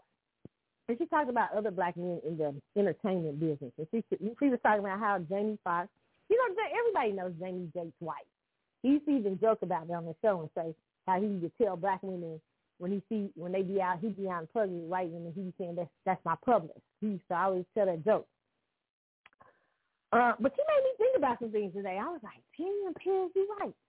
But she was saying how, you know, um, that Jamie Foxx once played Wanda, um, which usually used to make me laugh and stuff like that. But she was saying how it had a negative connotation towards black women, and that from coming from a guy who has not procreated with black women or not, uh, you know, he may have never said anything about black women publicly, but he's shown maybe a, a sense of disdain by not dating them, and uh, allegedly that we know of, and by uh, and by these characters that he he created, like Wanda or something like that. It was very interesting. Y'all should check out Paris Milan's. I might I'm gonna probably share it on my page on the Carlotta Tablet Facebook page, so y'all can check out the link for what she said. But she got on a lot of black women for coming to his defense because she says a lot of these, you know, some of the men in black Hollywood not only Black Hollywood, it made me think too. Black Hollywood, the music business, and everything like that are fine to use black women for financial uh, uh, gain or financial this and that, but they personally don't like black women in their life. Now, my personal opinion about Jamie Foxx is that he has a Quincy, what I perceive Quincy Jones' problem was. If you ever listened to the Quincy Jones story, Quincy Jones had a mother who abandoned him. And sometimes, that's no excuse, but my personal opinion is that sometimes black males uh, see their mother in other black women, and they may try to avoid they dealing with childhood trauma, right? So, um, I, James Foxx, I think, may have had issues. He was raised by his grandmother. I don't think he was raised by his mother, and may have had issues here and there. At least I heard with his mom and stuff like that. So maybe that if he had any childhood abandonment issues and stuff like that, th- there's no excuse because there's therapy out here in these streets today. But um, that may be why Jamie Foxx has a hard time dealing with black women because black women may represent abandonment. So if a black, if he gets involved sometimes with a black woman, I'm not. This is Carlotta one on one theory. Okay, nobody. This is not fact. It's just my theory. Probably if he gets involved, he may feel if one leaves him, maybe it's more hurtful, more impactful. Well, it throws him back to his mother and stuff like that. A lot of times when you talk to black men, and listen, back in my day, I don't know what it was. Black men who had things for white women used to typically like me. I don't know what the deal was. I have no clue. I have no clue back when I I dated so many uh black men who who was just white, you it was crazy. I didn't realize it though, but they tend to like me a lot. Really, like really weird. I, wow, I didn't I didn't know if it was because I was young. They considered me militant. I never understood it. But when you talk to a lot of them, a lot of damage had been done in childhood regarding mother, relationship with mother, how they perceive black women, stuff like that. So it's a lot of black men out here with um um a bad perception of black women because the first introduction to black women were their moms. You know what I'm saying? So I'm not saying that's a, any reason for that to be happening because you know, but because Paris made some good points and she made you think. But I'm just saying that what could be behind the scene of not dating uh black women and black women get tr- tremendously offended by black males, especially in entertainment and Hollywood. My personal opinion, here's another thing about Hollywood, okay? You have a lot of black dudes who who've never been off. I remember listening to 50 Cent and Lil Wayne talking. It was one of the most horrible one time, I mean, shows. I talked about it on this show. Just hideous conversations I ever. but they were talking about one of the reasons he was talking about why he you know, about going across the seas and stuff like that and seeing women. I'm like, oh, you mad? You ain't seen nothing like this in the hood. It was really, it was, it was interesting, the thought process.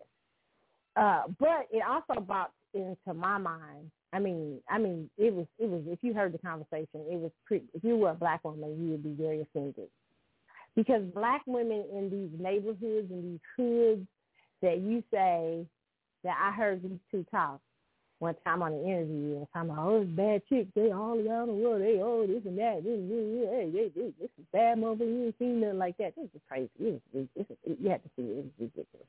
Not that there aren't beautiful women all across the world, because they are, right? But, uh, and there's beautiful, there's gorgeous women in the black American community, too. So, uh, because of, um,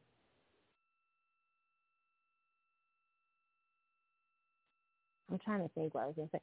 Because of this perception of sometimes a lot of black men, once they have expanded uh, their knowledge around the world, sometimes they're introduced to different. Doesn't mean it's better, but sometimes they perceive difference as better. You know what I'm saying? Has has different is oh yeah you know she bad she got this and that you know and stuff like that and not understanding, not coming back to reflect on the places they're from and to understand why that is or how come that is. Instead, they so interested in this new world and these new things that they've discovered outside of their neighborhoods and stuff that they start to perceive that because it's different has better. And I think that's no different with women too. Sometimes it happens, you know, because um, you can take for granted what you've been raised in. And black American women are some of the most strongest, protective. Uh, that's why Paris is on every week arguing, you know, not when she comes on her show, arguing with black women to not be so protective of what she perceives as a male population, not all black men, but general black men in America who have not been protective of black women. She's saying, why are we, do we go to bat and these guys, same guys will diss us and stuff like that. And it's because we tend to, I think because, especially black Americans, sometimes America was such, um, we we we're like any other Americans, black Americans. We black Americans or people are often accused, people around the world often accuse Americans of not seeing anything outside of America. Well, black America is the same way. You know what I'm saying? Because once once you've been, America has been a superpower for so long. It's been the uh, thing that Americans look to.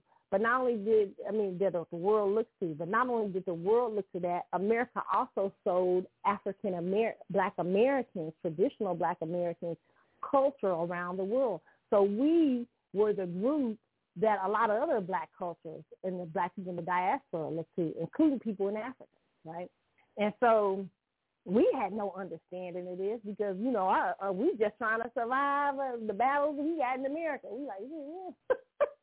we don't understand the world sometimes, not all black people, but sometimes black people don't understand the world outside of themselves. You have black men, sometimes black women too, who get out in these uh, different groups and you get in Hollywood and you're exposed to so many different things and lifestyles and, and the way people do things differently and stuff like that. you might perceive it as better because you're so you you're used to what you you know a certain life and and it doesn't mean that life wasn't bad but maybe your perception of it is worse including the women in that energy right? So sometimes i feel like there is a lot of taking advantage of black women right? Um, black women's kindness and love for black men. And some black women can do that to black men too, but especially um, see this a lot in Hollywood and music industry. Constantly. Constantly. Okay? Black women will be supporting like fifty Cent then was talking that I heard that conversation. But it's black women who probably put their he was dancing to their music in the clubs. Who probably put their music on the you know, who made them. Like Drake, I always laugh about Drake. Drake is a dichotomy to me because Drake I would say black women have put Drake up here, but Drake is really, uh, uh, uh, you know, a white black Jewish boy from Canada. I mean, really, that probably doesn't doesn't have. I don't know. I I I don't see the. um I don't, I don't see the adoringness for black American women like they give to Drake, right? So, you know, it's just these are perceptions and, you know, like some people accuse Chris Brown of colorism, right? And Chris, uh, black women still treat Chris Brown like he all that, right? I mean, y'all do that in Maxwell, boy. Remember that well Maxwell was that way when they they they got they y'all was ready to get Maxwell. Y'all about to kill Maxwell. I got friends who still say talking about girl, ain't no way you going around, you going to no show to see no Maxwell. I said, what is wrong with Maxwell? She said, girl, he don't like he don't like no black women. He's faking.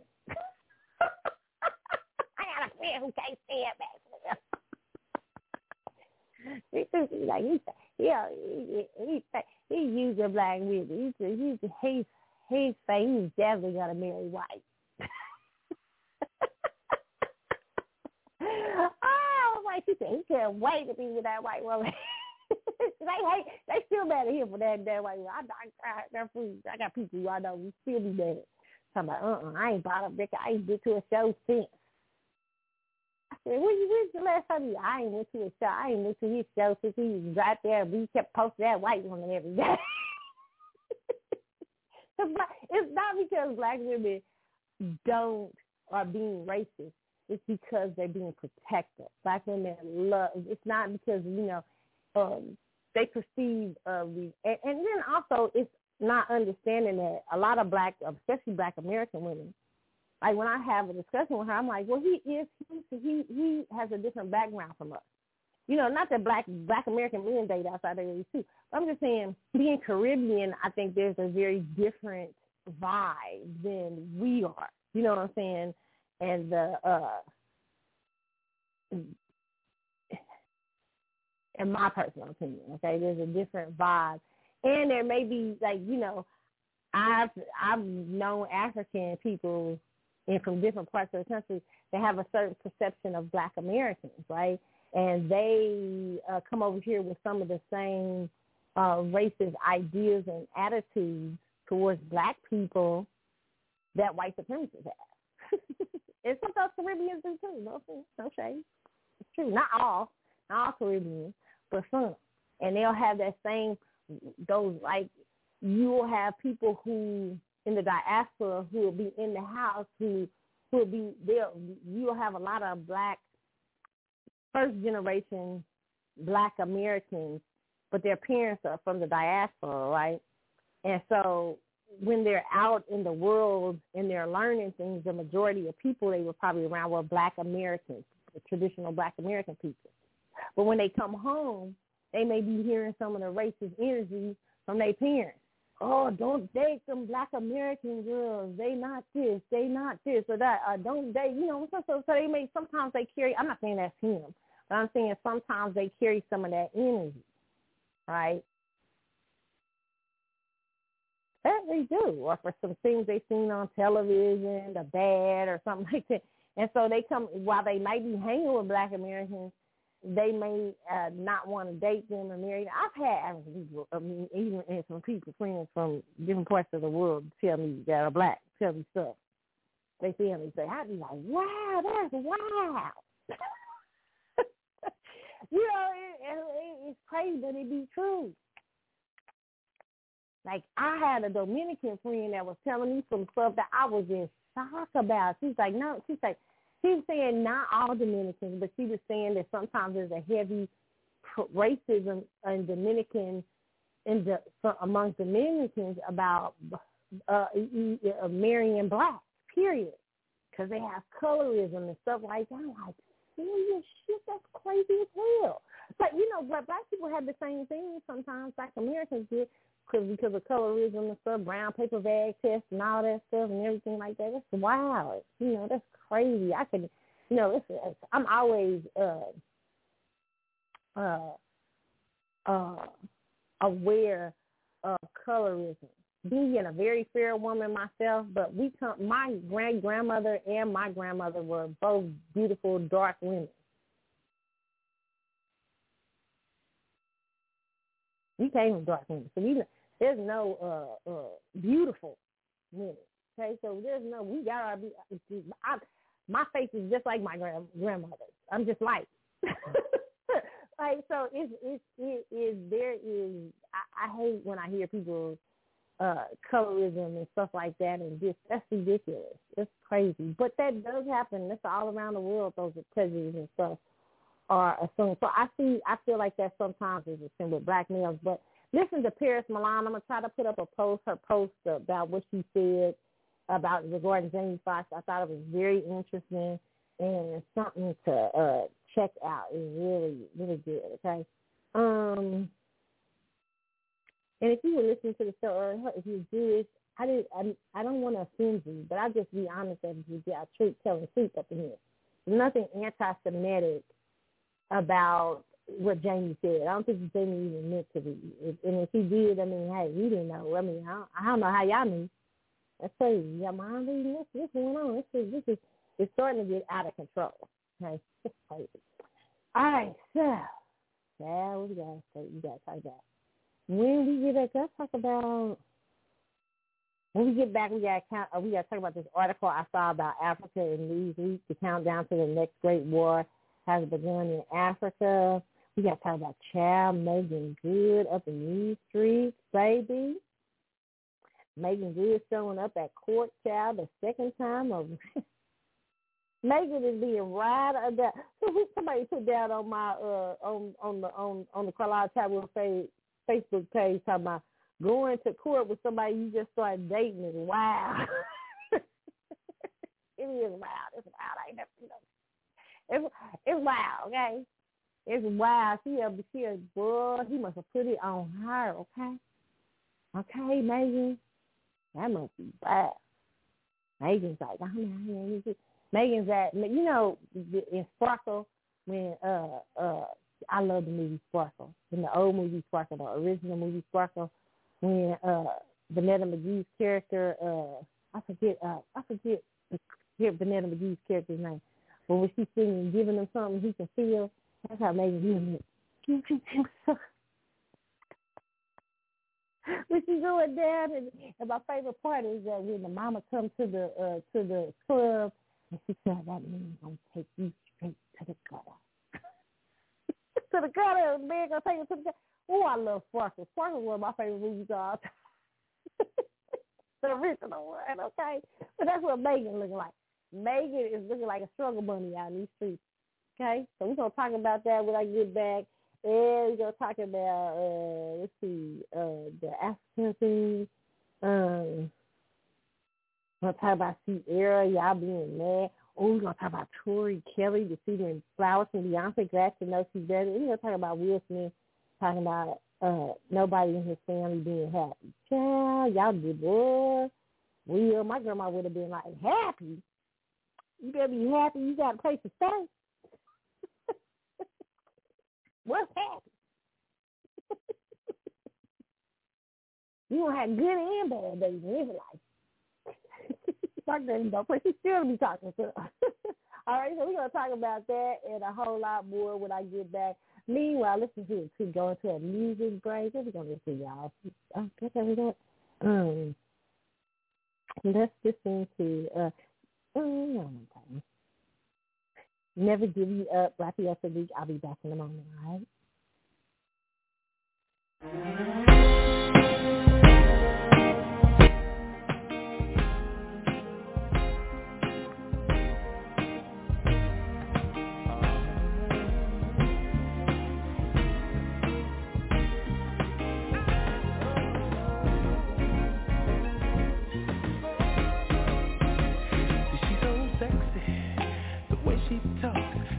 she it with women, trust me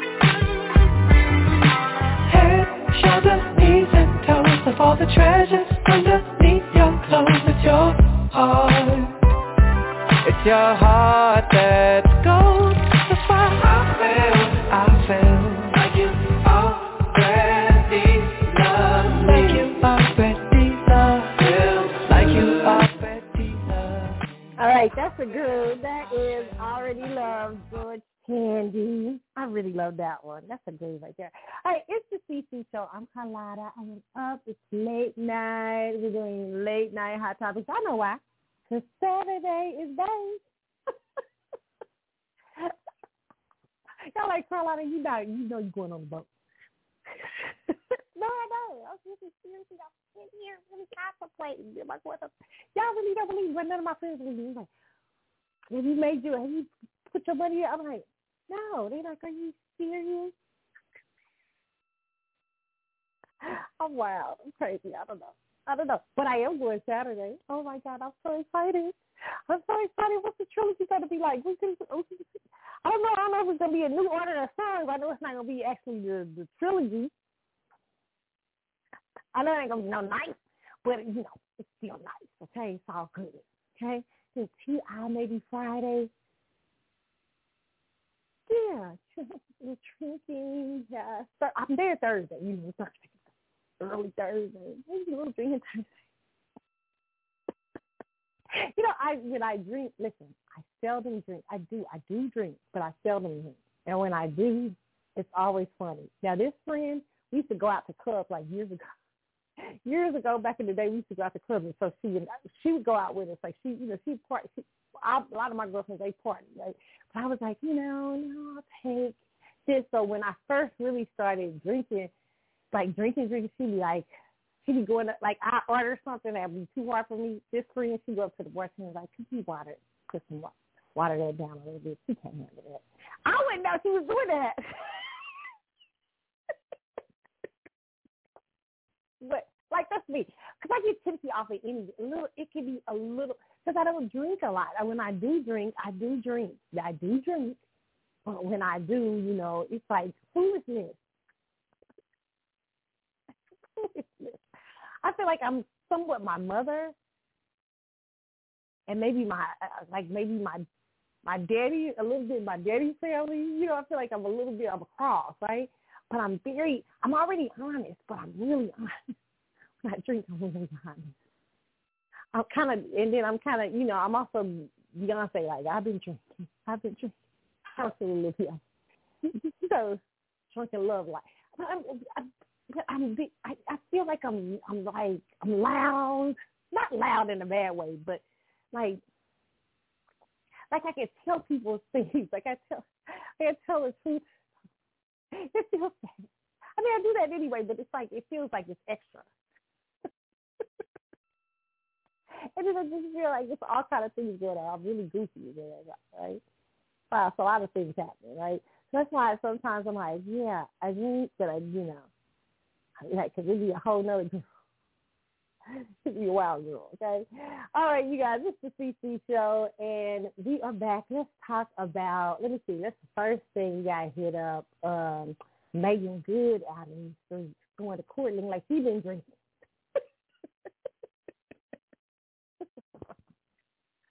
Meagan, Meagan, this is where you know the penis, okay, has gotten her. Listen, for real, no, no, no. This sometimes when you see where your friends, like you just, you know, they be they be doing a walk of shame when they, but they come up so you like, look at you. I mean, and they hairs all frazzled. You be like, ah. and they be like, child, whatever. That's how Meagan Good look. Meagan Good look like she just, she just, you know, she got smacked in the head with the D and woke up and just like, child, you just gotta go to court. I'm going. I don't care what y'all think about me. I'm just hoping he'll smack me upside the. But the penis is great. Okay, that's what she looks like. No, she looks like that's what she looked like one of one of your six out the shades, like she one of your friends I believe you walk the shame and they really been with somebody they like you like, Wow, Heifer, really?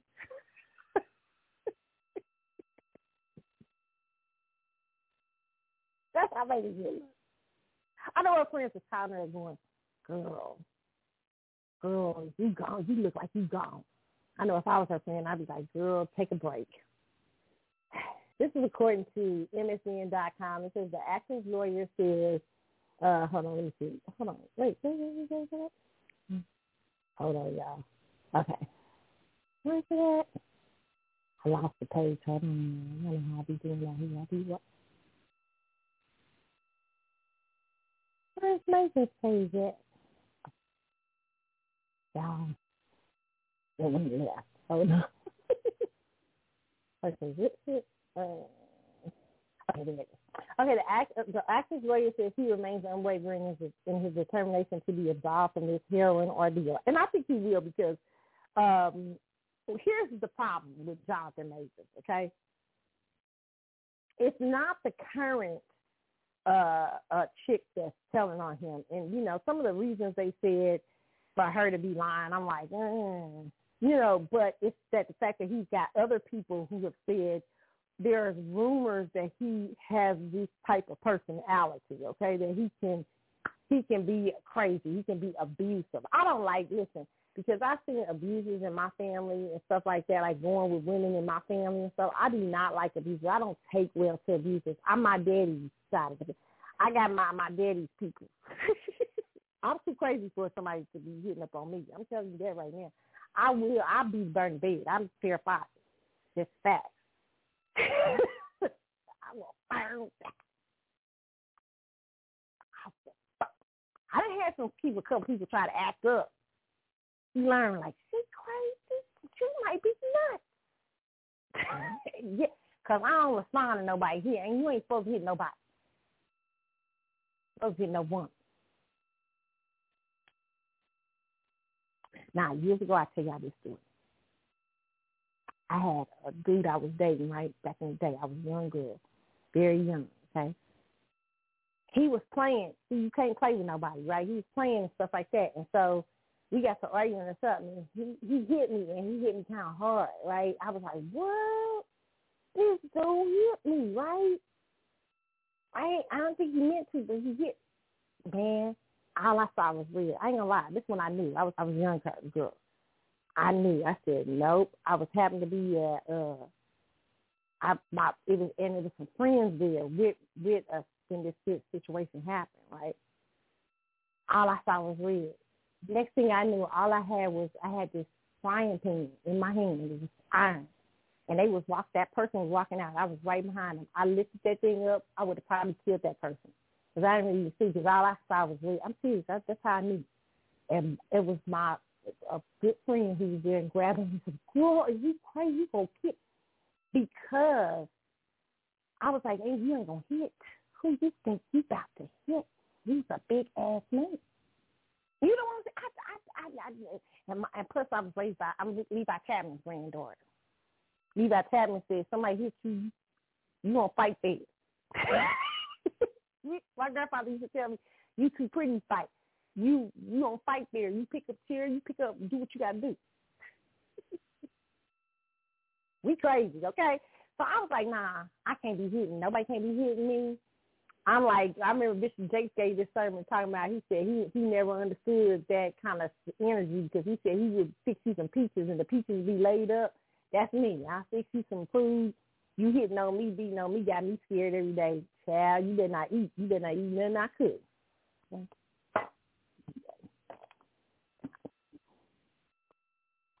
I am triggered by these. I don't like. I don't like. I don't like nobody got that energy. I'm like, ew. Mm-mm. Ain't supposed to be hitting on nobody. And women abusers too. I don't like that stuff. Hitting on, beating up on people and stuff. Ridiculous. Hey, when you young and stupid, you be dumb. You know what I'm saying? But when you get old and stuff, you sitting up here. So I'm hoping that Jonathan Majors ain't an abuser like I sense. Okay? I know offense, Jonathan. I'm sorry, but I do kind of see sense. I don't know. I hope it's not true. Hope I'm wrong. It says Jonathan Majors his girlfriend Meagan held hands in New York City courtroom as his assault trial was pushed back until September. On Thursday morning, Major 33 and Year 41 appeared at Manhattan Criminal Court as the Marvel star made his second in-person court appearance during his domestic violence case, which stems from his arrest in New York City on March 25th. Major's trial was initially expected to begin Thursday, but the actor's attorney, Priya Chaudhry, filed a motion to delay the trial that was accepted by the court, according to Variety. A new trial date has now been set for Wednesday, September the 6th, okay? Um, listen, let me just say this, okay? Now, Meagan,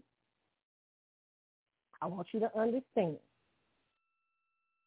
The rumor is, is that he's had a preference. Now, I've been one of those black girls who maybe you might want to be one of those black girls like me back in the day. I used to attract I don't know what it was, black men that tend to date white women. And I don't know what it was. And really kids now, they would be out there about too. It wouldn't be like I wouldn't be scared. You know, I wasn't scared no white. I don't know what I'm saying. It's coming.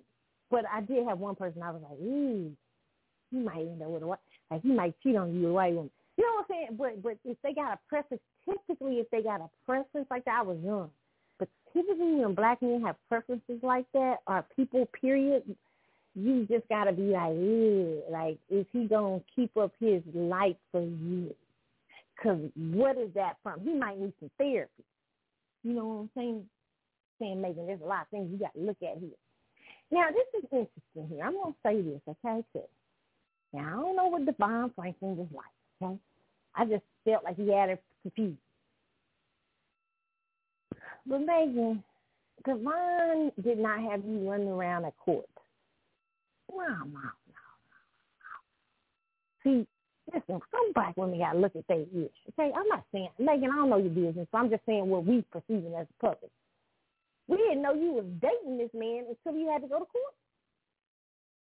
Like, this man, I suspect, my suspicion is that she was the chick that was on the phone. This is just my suspicion. And that you feeling guilty and now you want to court with this crazy ass, okay? But we didn't even know y'all was dating until you had just I'm with my person that said oh, it's Amanda. Man, I they said that on our on the chat with Facebook page. They said it's wow. It's just wild to be your first date with a man to be going to court. Like I'd have to compare it to that DeVon. DeVon DeVon had you out here, Meagan. He had you at the church.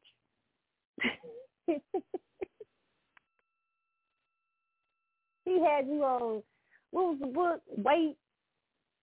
wait, what was the book where y'all waited to, to get till y'all got married? Oh, Jesus. And now you're at court looking like you just woke up, the penis messed you up the night before. No, you just, I'm just telling you. You and now you going to the courthouse, girl. You, Meagan, do you see where you come from? Where, I'm just trying to ask you. you said it, DeVon was wrong, DeVon. I get it. But I'm just trying to figure where you where you did you have a a a, a plan to go up because you know came like you feel like you know went twenty paces down. Like now you literally is at the courthouse, to court with your man. Like your man once had you at church, had you talking about he waiting for you. no, no, no. Oh, this is amazing. Like Meagan. You just like what you like, don't it? Is it? Like Meagan probably needs some therapy. You know what I'm saying? Sometimes it's just some people need some therapy. Meagan, do you see the file? I just want to ask you because you already you starting out this relationship in court, and in court your boyfriend's in court for what? What's your boyfriend in court for? Domestic violence charges with a line of people who said he did some other stuff. Oh, this is Meagan. This is crazy, Meagan. This is crazy. You went from being the preacher's wife to being at court with a Negro who's accused of domestic violence.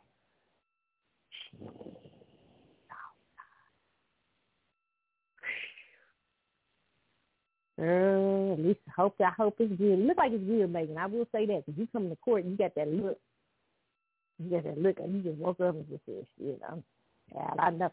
Like, she wanted to sing, giving him something that he can feel. Remember, what's the, in the, in the movie Sparkle, you can tell Sparkle's sister nothing. Just my son, my, one of my other sons from Sparkle is, uh, what will I, what can I do with this feeling? Was it, uh, hooked on your love? That's that love. Remember back in the seventies, that love when they be making movies, they be in love with some wild stuff it'd be hard. Be, she's like, I don't care. Let him take me to the gutter, okay? I done had something that done blew my mind. And he going I'm at the end of this, I might be up in the casket. She was up in the casket at the end, you know, because he had took her to the gutter. Okay, laying up in the casket. That's a lesson of sparkle. Sister. That's what it was. Sister. Sister. Sister loved that man. But that man gave, that man was all that. That man, you remember little sister's little the little man that the dude that like he was working hard at his little job. Sister wasn't sister wasn't like sister was like listen here you because sister was big you know what I'm saying and sparkle. Sister was a big, beautiful, vibrant personality and stuff like that. And she might have been too much for little dude working at his job. My sister, you know, I'm gonna take care of you. I'm gonna marry you. I'm you a ring, girl. And all that stuff. He's then, but sister was also she said too big for the drug dealer too. You know what I'm saying? But so she didn't know when to get out.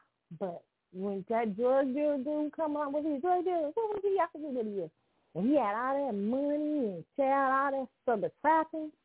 And then probably the sex to go along with it, sister was gone. Sister was at the club, black eyes. What can I do with this feeling? Sister your love, sister was coming. She was, sister was gone, okay? That looks like Meagan. Meagan, you look like you had me. I hope not, child. DeVon, that little little little boy back in look that little man. What's the little man? I would I go back to what's the little man on Sparkle that kept trying to go after sister?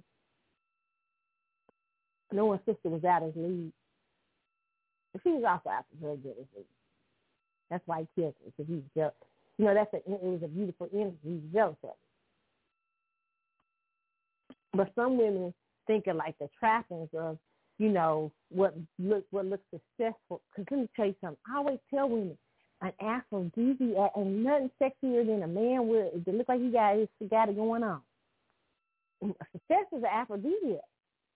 That's why y'all be into some of these celebrities. You know, that's why these women sometimes women will sleep with these men. You know, some certain men quick because they be sexy. They be sexy. You look good, or you be looking good up people be looking good on certain things. You know what I'm saying? It's a it, it's an aphrodisiac until they get to know you, and then they say, "Oh, he a nut, or she a nut." But it looks successful. A lot of men, successful men, will get a lot of women because you know it'll look like it's. Uh, the thing is, Jonathan Majors looks like he's a boy right now. Looks like he did he was doing good for a minute. But Meagan got him on a downfall. The child, whatever he giving her, he look like sister out in these streets. I'm just hoping not, Meagan. I'm hoping you ain't gonna end up like sister. But I'm just hoping that maybe they lying on the man. Okay, that's all I'm saying. Yeah, let me quit talking about that. I wish you luck. Okay, let's talk about Beyonce. Okay, for a second. The Beyonce, they say Beyonce includes Lizzo and Break My Soul remix days after omitting single lyrics. Beyonce, y'all, your team is funny as hell. First of all, let me talk about Beyonce's team, okay? I, I don't know who they are. Shout out to publicist Tina Knowles. You see that? You ain't answering if you gonna be on the cruise. I'm coming out there Miss Tina's gonna be on it. If Tina gonna be, I'm there. Tina, I like me some Miss Tina. You coming? I'm there. Okay. Kenny Beyonce she was hilarious. First, Miss Tina comes out talking about they was reaching with Lizzo, you know, right? Because she's trying to correct the stuff. If I was Lizzo, I'd tell y'all to still kiss my fat ass. I tell y'all still Lizzo. Lizzo, they was changing. I, that's what I believe. Okay. And then the next thing I know, I saw an article about how Beyonce was so great to her employees. Shade, second shade. And second, trying to get catch up with Taylor Swift. Now it's Beyonce includes Lizzo in Break My Soul remix. Days from omitting the singer afterwards, okay? the Grammy Awards winner once again name dropped the singer during her performance on Saturday. Child, thought nobody cares. During the performance, Beyonce named a list of female trailblazers, including Lizzo, who is currently at the center of a lawsuit filed by three, four. And this is why people think y'all in a cult because Beyonce, you was immediate. Y'all y'all playing games like the, the handler said, cut off Lizzo or Warner, and you immediately admitted it's like you admitted her name for us to become a song, and people are like, well, how you how you know they tell the truth? It's like it seems like they she just jumped on the bandwagon and everybody was getting ready to be against Lizzo and stuff like that. We're going to talk about Lizzo's ass in a minute. Yeah, I'll talk about Lizzo yet. I don't think I talked about Lizzo yet. Okay, but Beyonce full of shit, okay? Yeah, I think y'all was cutting her off. I think y'all was trying to hate on her. Okay? Then y'all sitting there, one girl seemed like um, had a video talking nicely about her. Now it seems like the tide is turning a little bit. Okay?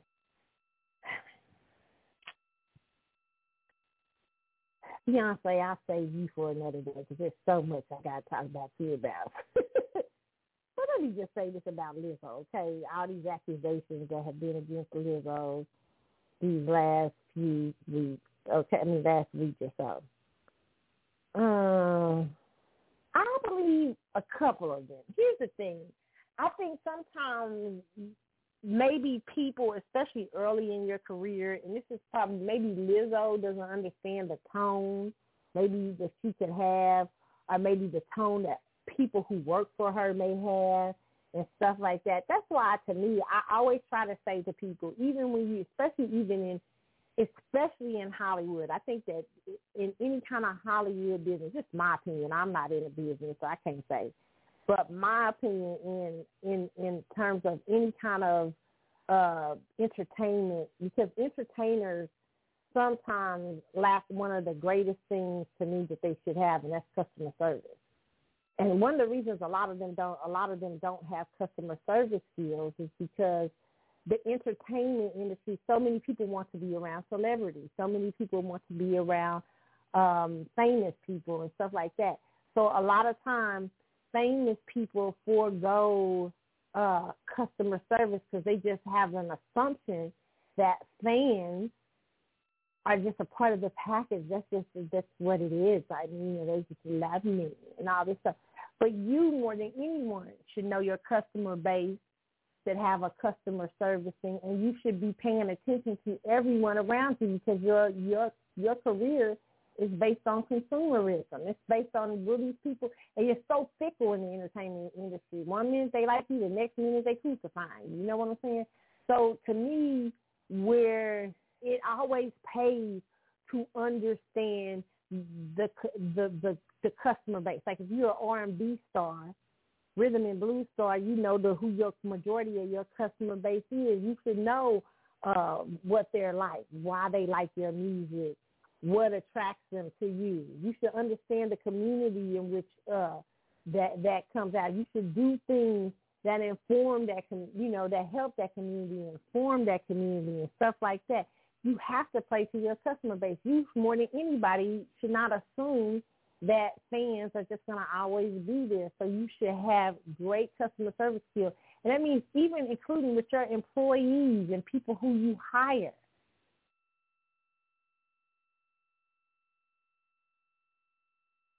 I just think this is a case where Lizzo, my personal opinion, it may have happened. I don't know if I believe all the stories. I'm not going to read them back on here right now because we ain't got that much time today. But I just believe that some of that stuff did may have happened. Um, however, I, it's, it's probably some things that she wasn't aware of because she wasn't the only one linked in the lawsuit. I think there was another person who was uh, assistant or something, a person that was helping her as part of her team. Uh, and sometimes you just don't. A lot of times, entertainers don't know what's going on around it. Um,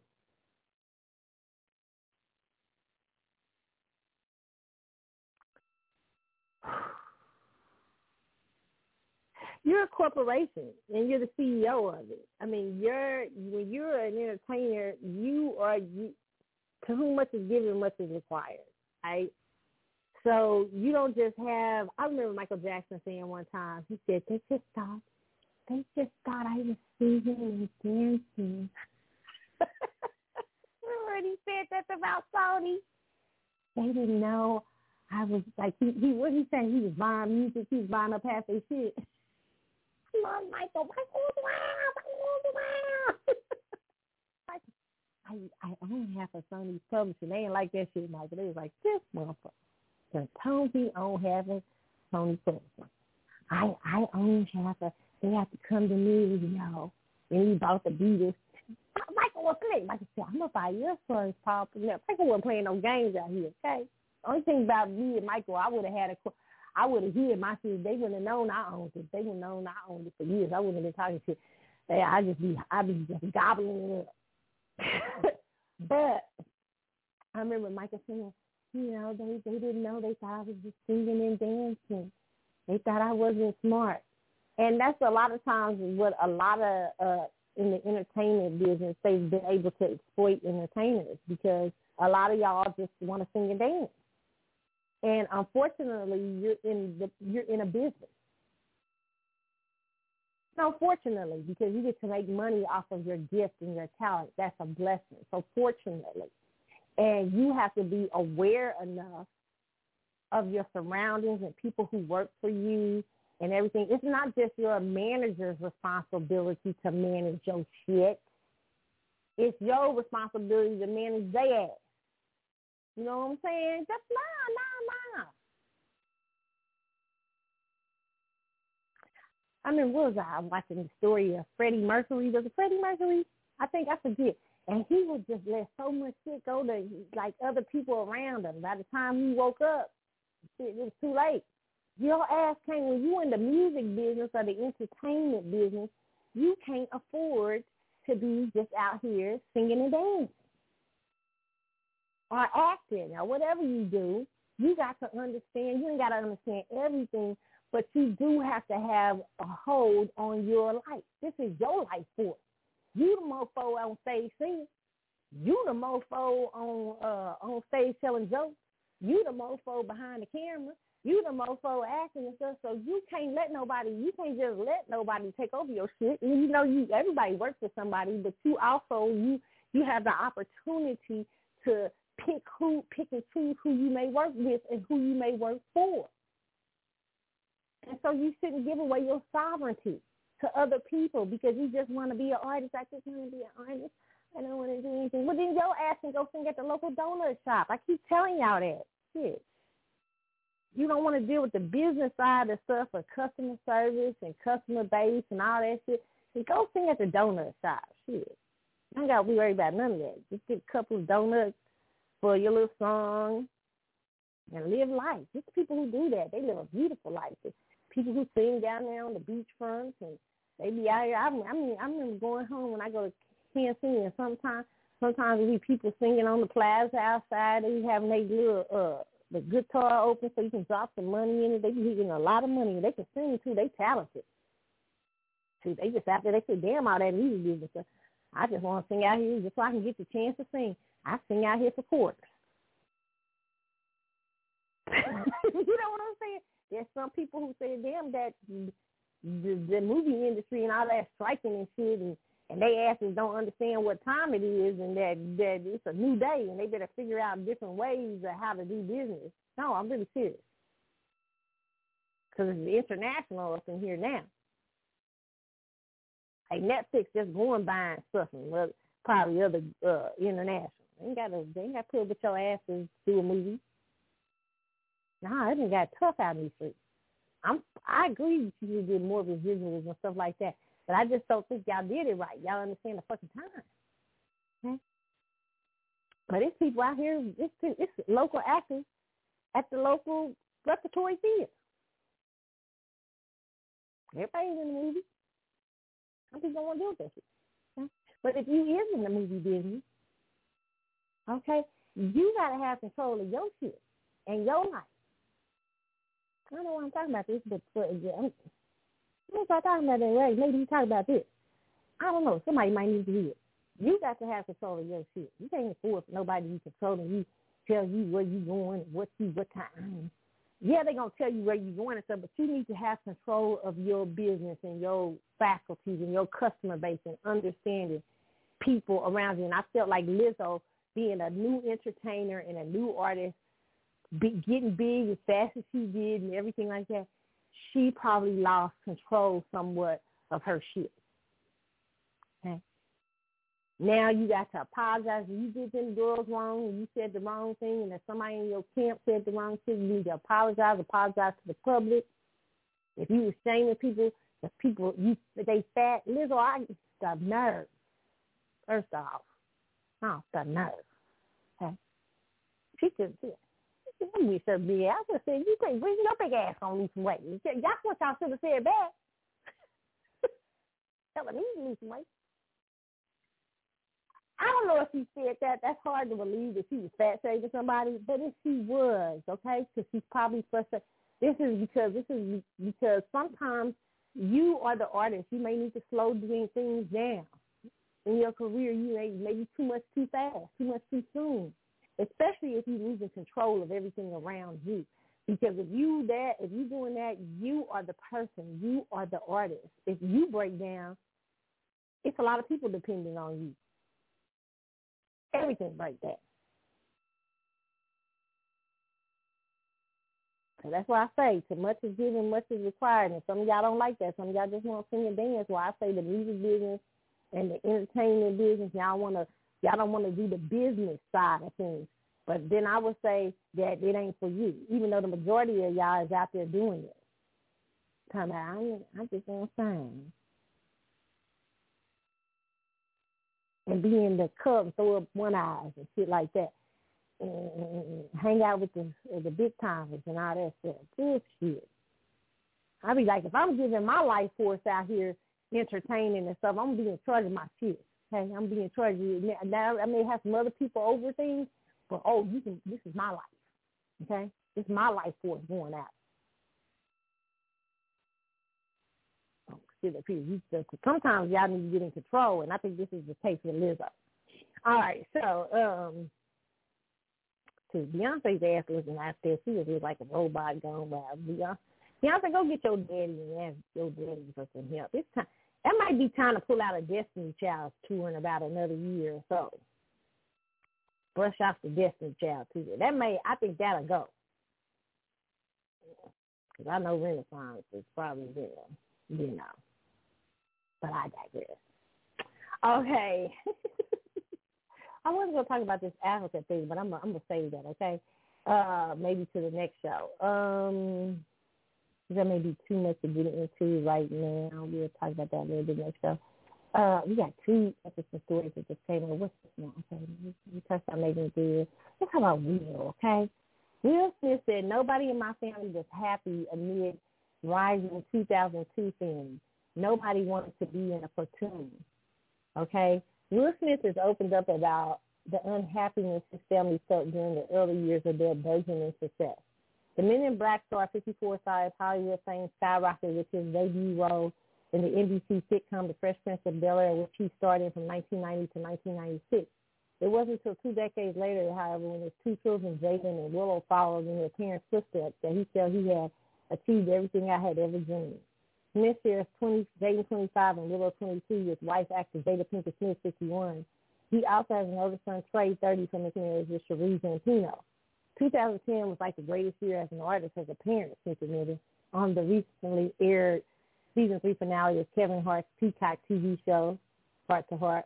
Karate Kid came out in June. Whip My Hair came out in October. The Oscar-winning actor said, listing out Jaden and Will's respective early career achievements. I'm building the dream of a family. And I've had in my mind, I'm going to do it better than my father did it. We've talked about it. My father was abusive. I told myself I would never have that kind of energy with my family. And I had a dream and the idea of a family I was building. Pretty much 2010 to 2012, I achieved everything I ever dreamed of. Yet despite the success he and his family had found, Smith recalled that nobody in my family was happy. No one wanted to be in a platoon. Willow was the first one to begin the mutiny, and it was my first realization that success and money don't mean happiness, the King Richard actor reflected.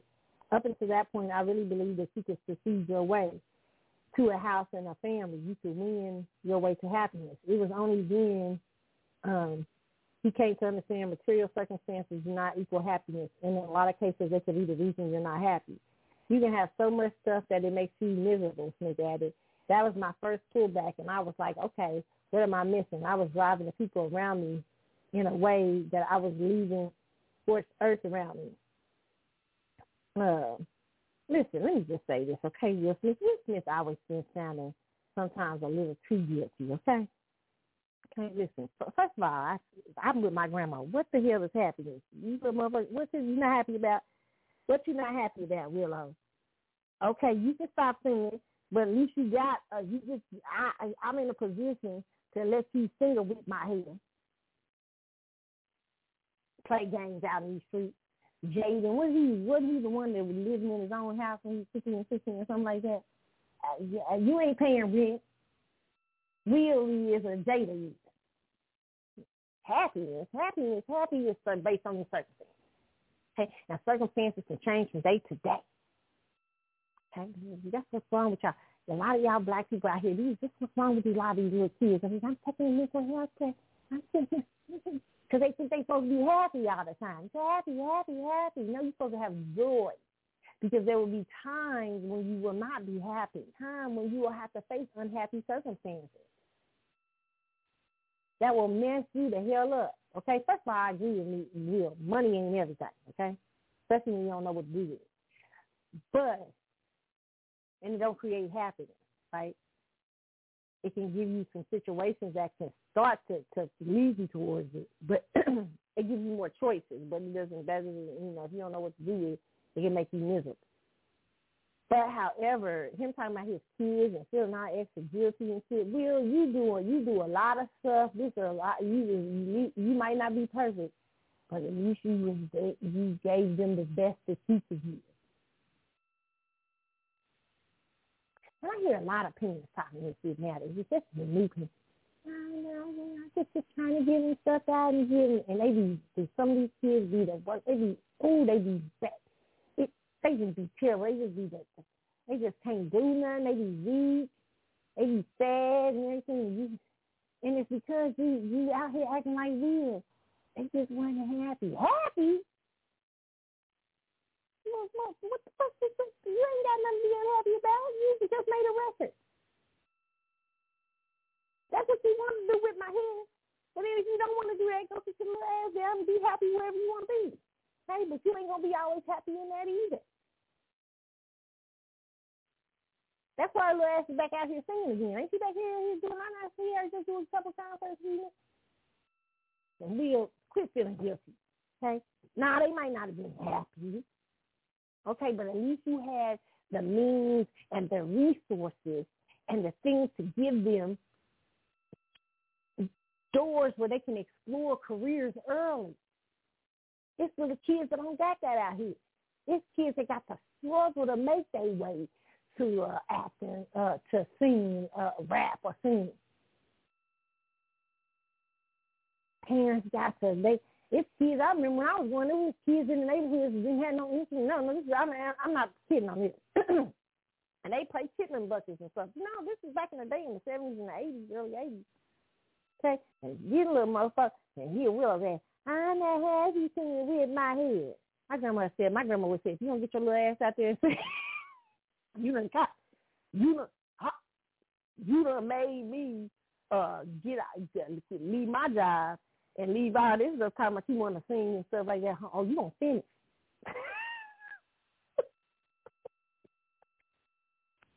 ah, that's crazy.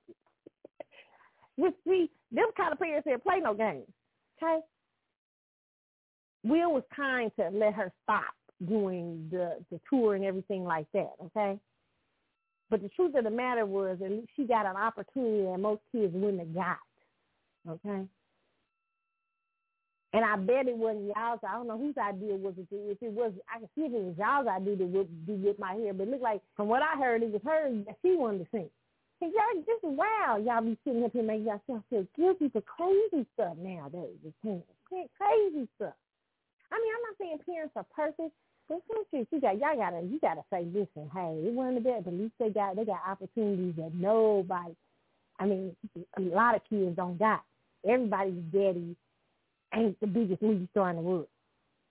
And now that comes with a price as well as with great opportunity. Bad choice, bad prices sometimes, and good good, a lot of good choices, a lot of good opportunities. Maybe, a, you know, you may not see daddy as often, but you got a lot of opportunities. We may not have, um, uh, it may not be the amount of spent time we spend together, but the quality of time, right? So that's that's the stuff that you and kids got to start thinking That's what we need to about. See, I always just hear sounding guilty. I think that's a lot of his issues. That's why he he holds so much stuff, and he seems like of the Libras. You know, Scorpio wings is dealing with a lot.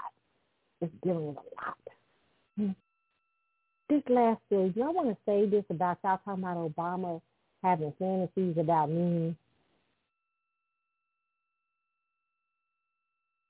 Describes ex-press as insecure as Trump.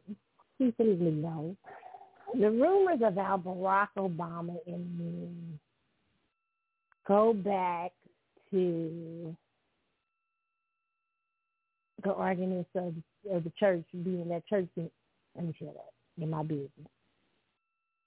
All I'm just saying is y'all been out here saying in these streets Obama was gay or bisexual for a long time. Now, first it was when he first came, when he was running for president, y'all talking about him with that girl who got sent to the Bahamas. Y'all know what y'all talking about out in the street. Y'all talking about her too. I ain't gonna say. Listen, it's been a lot of Obama rumors, okay? Not surprised by this one because we've been out here, okay? I mean, a lot of people get accused of being gay. I mean, I mean, gay, gay, gay, gay, gay. I mean, y'all love that. That's one thing y'all love. But now, Obama has had a, quite a few, okay? Some people say we're in smoke, there's fire. You know what I'm saying?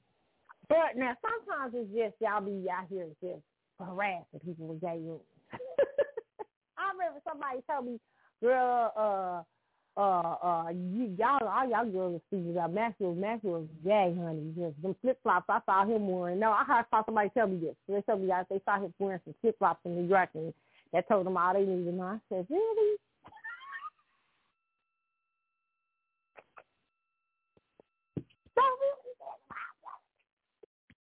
I can't believe he said some wild shit. Uh, but I learned about calling people gay because you know my, I used to think my gay my gay radar is pretty good, but my my remember my grandma said that she had this best guy friend when we when she was young. That like he was like grab my grandpa talks about him too. Time and I just remember him growing up. I mean, I don't. I remember him coming around the house, and not much. But my grandmother said that everybody thought she said, "Girl, he was one of the. He had more women than anybody we know. Me and Lee used to always laugh because he had so many, and people and, and it worked because people thought he was gay. Barack Obama, maybe he's bisexual, but I'll tell you one thing about Barack Obama. Okay, if you ever have met Barack Obama before, let me tell you something about Barack Obama. Barack Obama got mad game. Okay? Barack Obama will make you feel like you're the only person in the room. Nah, Obama got mad. That's why he became president. Nah, that's that. I, I, y'all emperor. I'm gonna tell y'all truth about him. That first time meeting Barack Obama, I, I met him once. No, I met him on the street one time when he was a senator, and they blocked off the street so we could meet him. That's when he became a big. He was working for his campaign, right? I told y'all I used to do his campaign or whatever, volunteer for his campaign. This was before any he was big, right?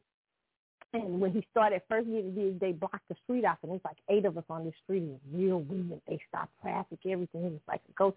And he came out. He got out the uh, thing. He shook all of our hands and stuff like this. He was still senator. When he became president elect, I believe I can't remember. He was he came to speak at something Independence or whatever. I can't remember. And I just didn't think. I was like, I don't know. We're not. I'm not gonna get to meet this time because it was so many people and I was working for the the campaign. We were wrapping up or whatever, and he was coming into the. This is let me tell you this story. Coming in, and it was it was little kids. There was some little kids down around me on my side, and I was like, oh, he's gonna get to the little kids. I ain't gonna him. Listen, there's a little girl in front of me. Let me tell you how much game Barack Obama got.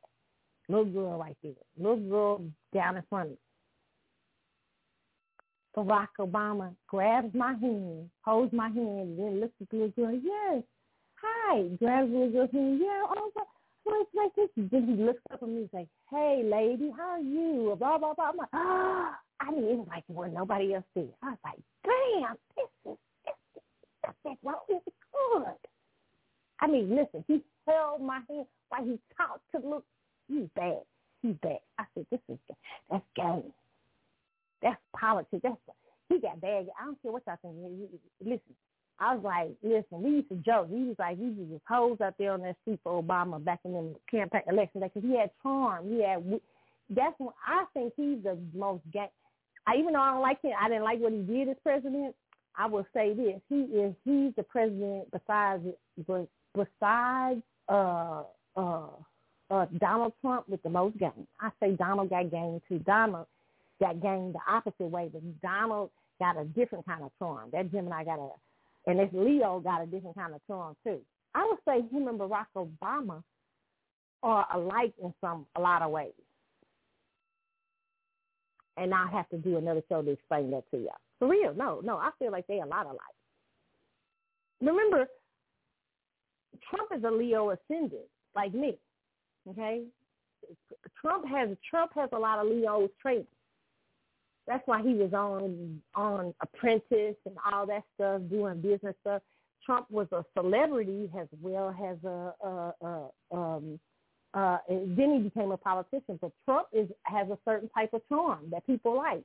So does Barack Obama, and they can work a fucking room. And Barack, gay or not, whatever. I was like, shit, I was impressed. I, my ass was attracted. I was like, damn.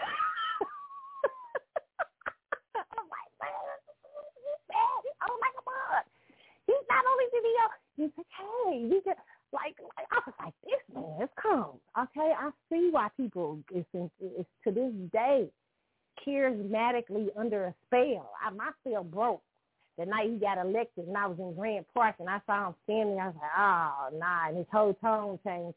And my uncle called me up the phone. I told you. I'm in Grant Park talking to him. What you saying? I told you. Well, I told you he get here. I said, you sound different. He always just became pregnant. He already sounded different. I knew it wasn't to be good. Right? Uh, but I remember that night in Grant Park. I already knew. I said, damn. I had an extreme high. Like when he won president, then they came all tumbling down. I was like, yes. And then I realized, oh, nah, they done got them. The men in the black, men in black done got them backstage. As soon as he became president, I bet the men in black came and said, this is what you're going to do. This is how it's going to go. And it was over. And I ain't licensing it. Okay, you guys, we've come to the end of the show. Oh my God, I got so much more to talk to y'all about. I may have to have a part two. Oh my God, I got a part two. Oh, I'm sorry. I didn't get it out if I got time because I know I got to be getting. Cause, you know, I be having to look sexy in Vegas, especially when I go see next. Can be looking cute. I be looking cute. You know what that Maxwell show.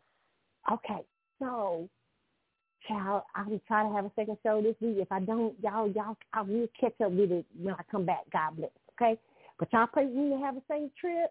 Y'all have a wonderful week. If I don't get back with y'all, uh, wish me a good time. Okay, and be keep your prayers. Okay, I am out. Y'all have a wonderful. I will see y'all. We're gonna leave out with Tevin Campbell, Back to the World. It's the CC show. I'm Carlotta. See y'all. Bye.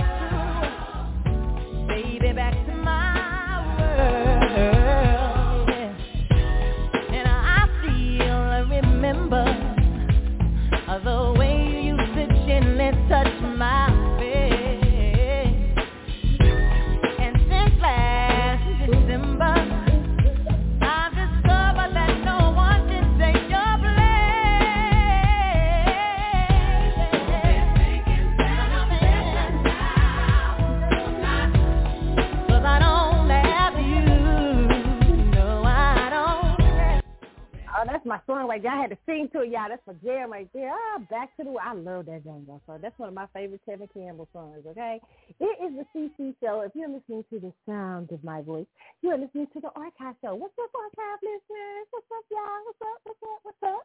All right. If you um, remember, you can hit me up on the Carlotta Chatwood Facebook page. You can hit me up on Carly's underscore Galaxy on Instagram. You can hit me up on Threads at Carly's underscore Galaxy. You can hit me up on TikTok. I'm on. I'm starting to use TikTok.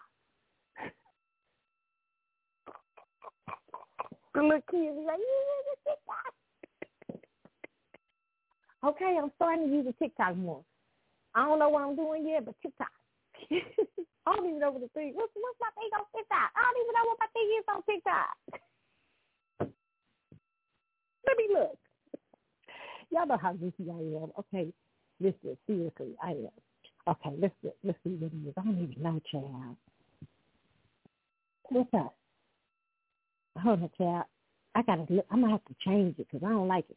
At K uh, K C K Carly seventy two. Okay, that's what it is. Okay, K Carly seventy two on TikTok. All right, and on Twitter. Remember, it's C Chatwood Show. I mean, it's not Twitter no more. On X, it's C Chatwood Show and Carlotta seventy two. Okay, you guys have a wonderful rest of y'all week. If anybody told y'all pray for me, okay? Pray for my hair.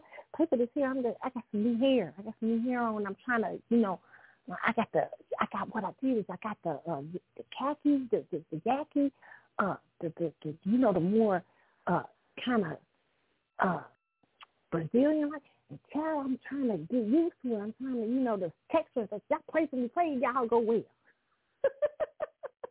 latest trip is safe and everything, okay? You guys, I will see y'all. Y'all have a wonderful rest of week. I can't wait to get back and tell y'all about my my weekend and see Maxwell and hopefully T.I. too, okay? I'm out and we'll leave out with Cuff Beyonce. See y'all. Bye. I like falling in love. I'm in the mood to fuck something up. Better fucking something. I need that.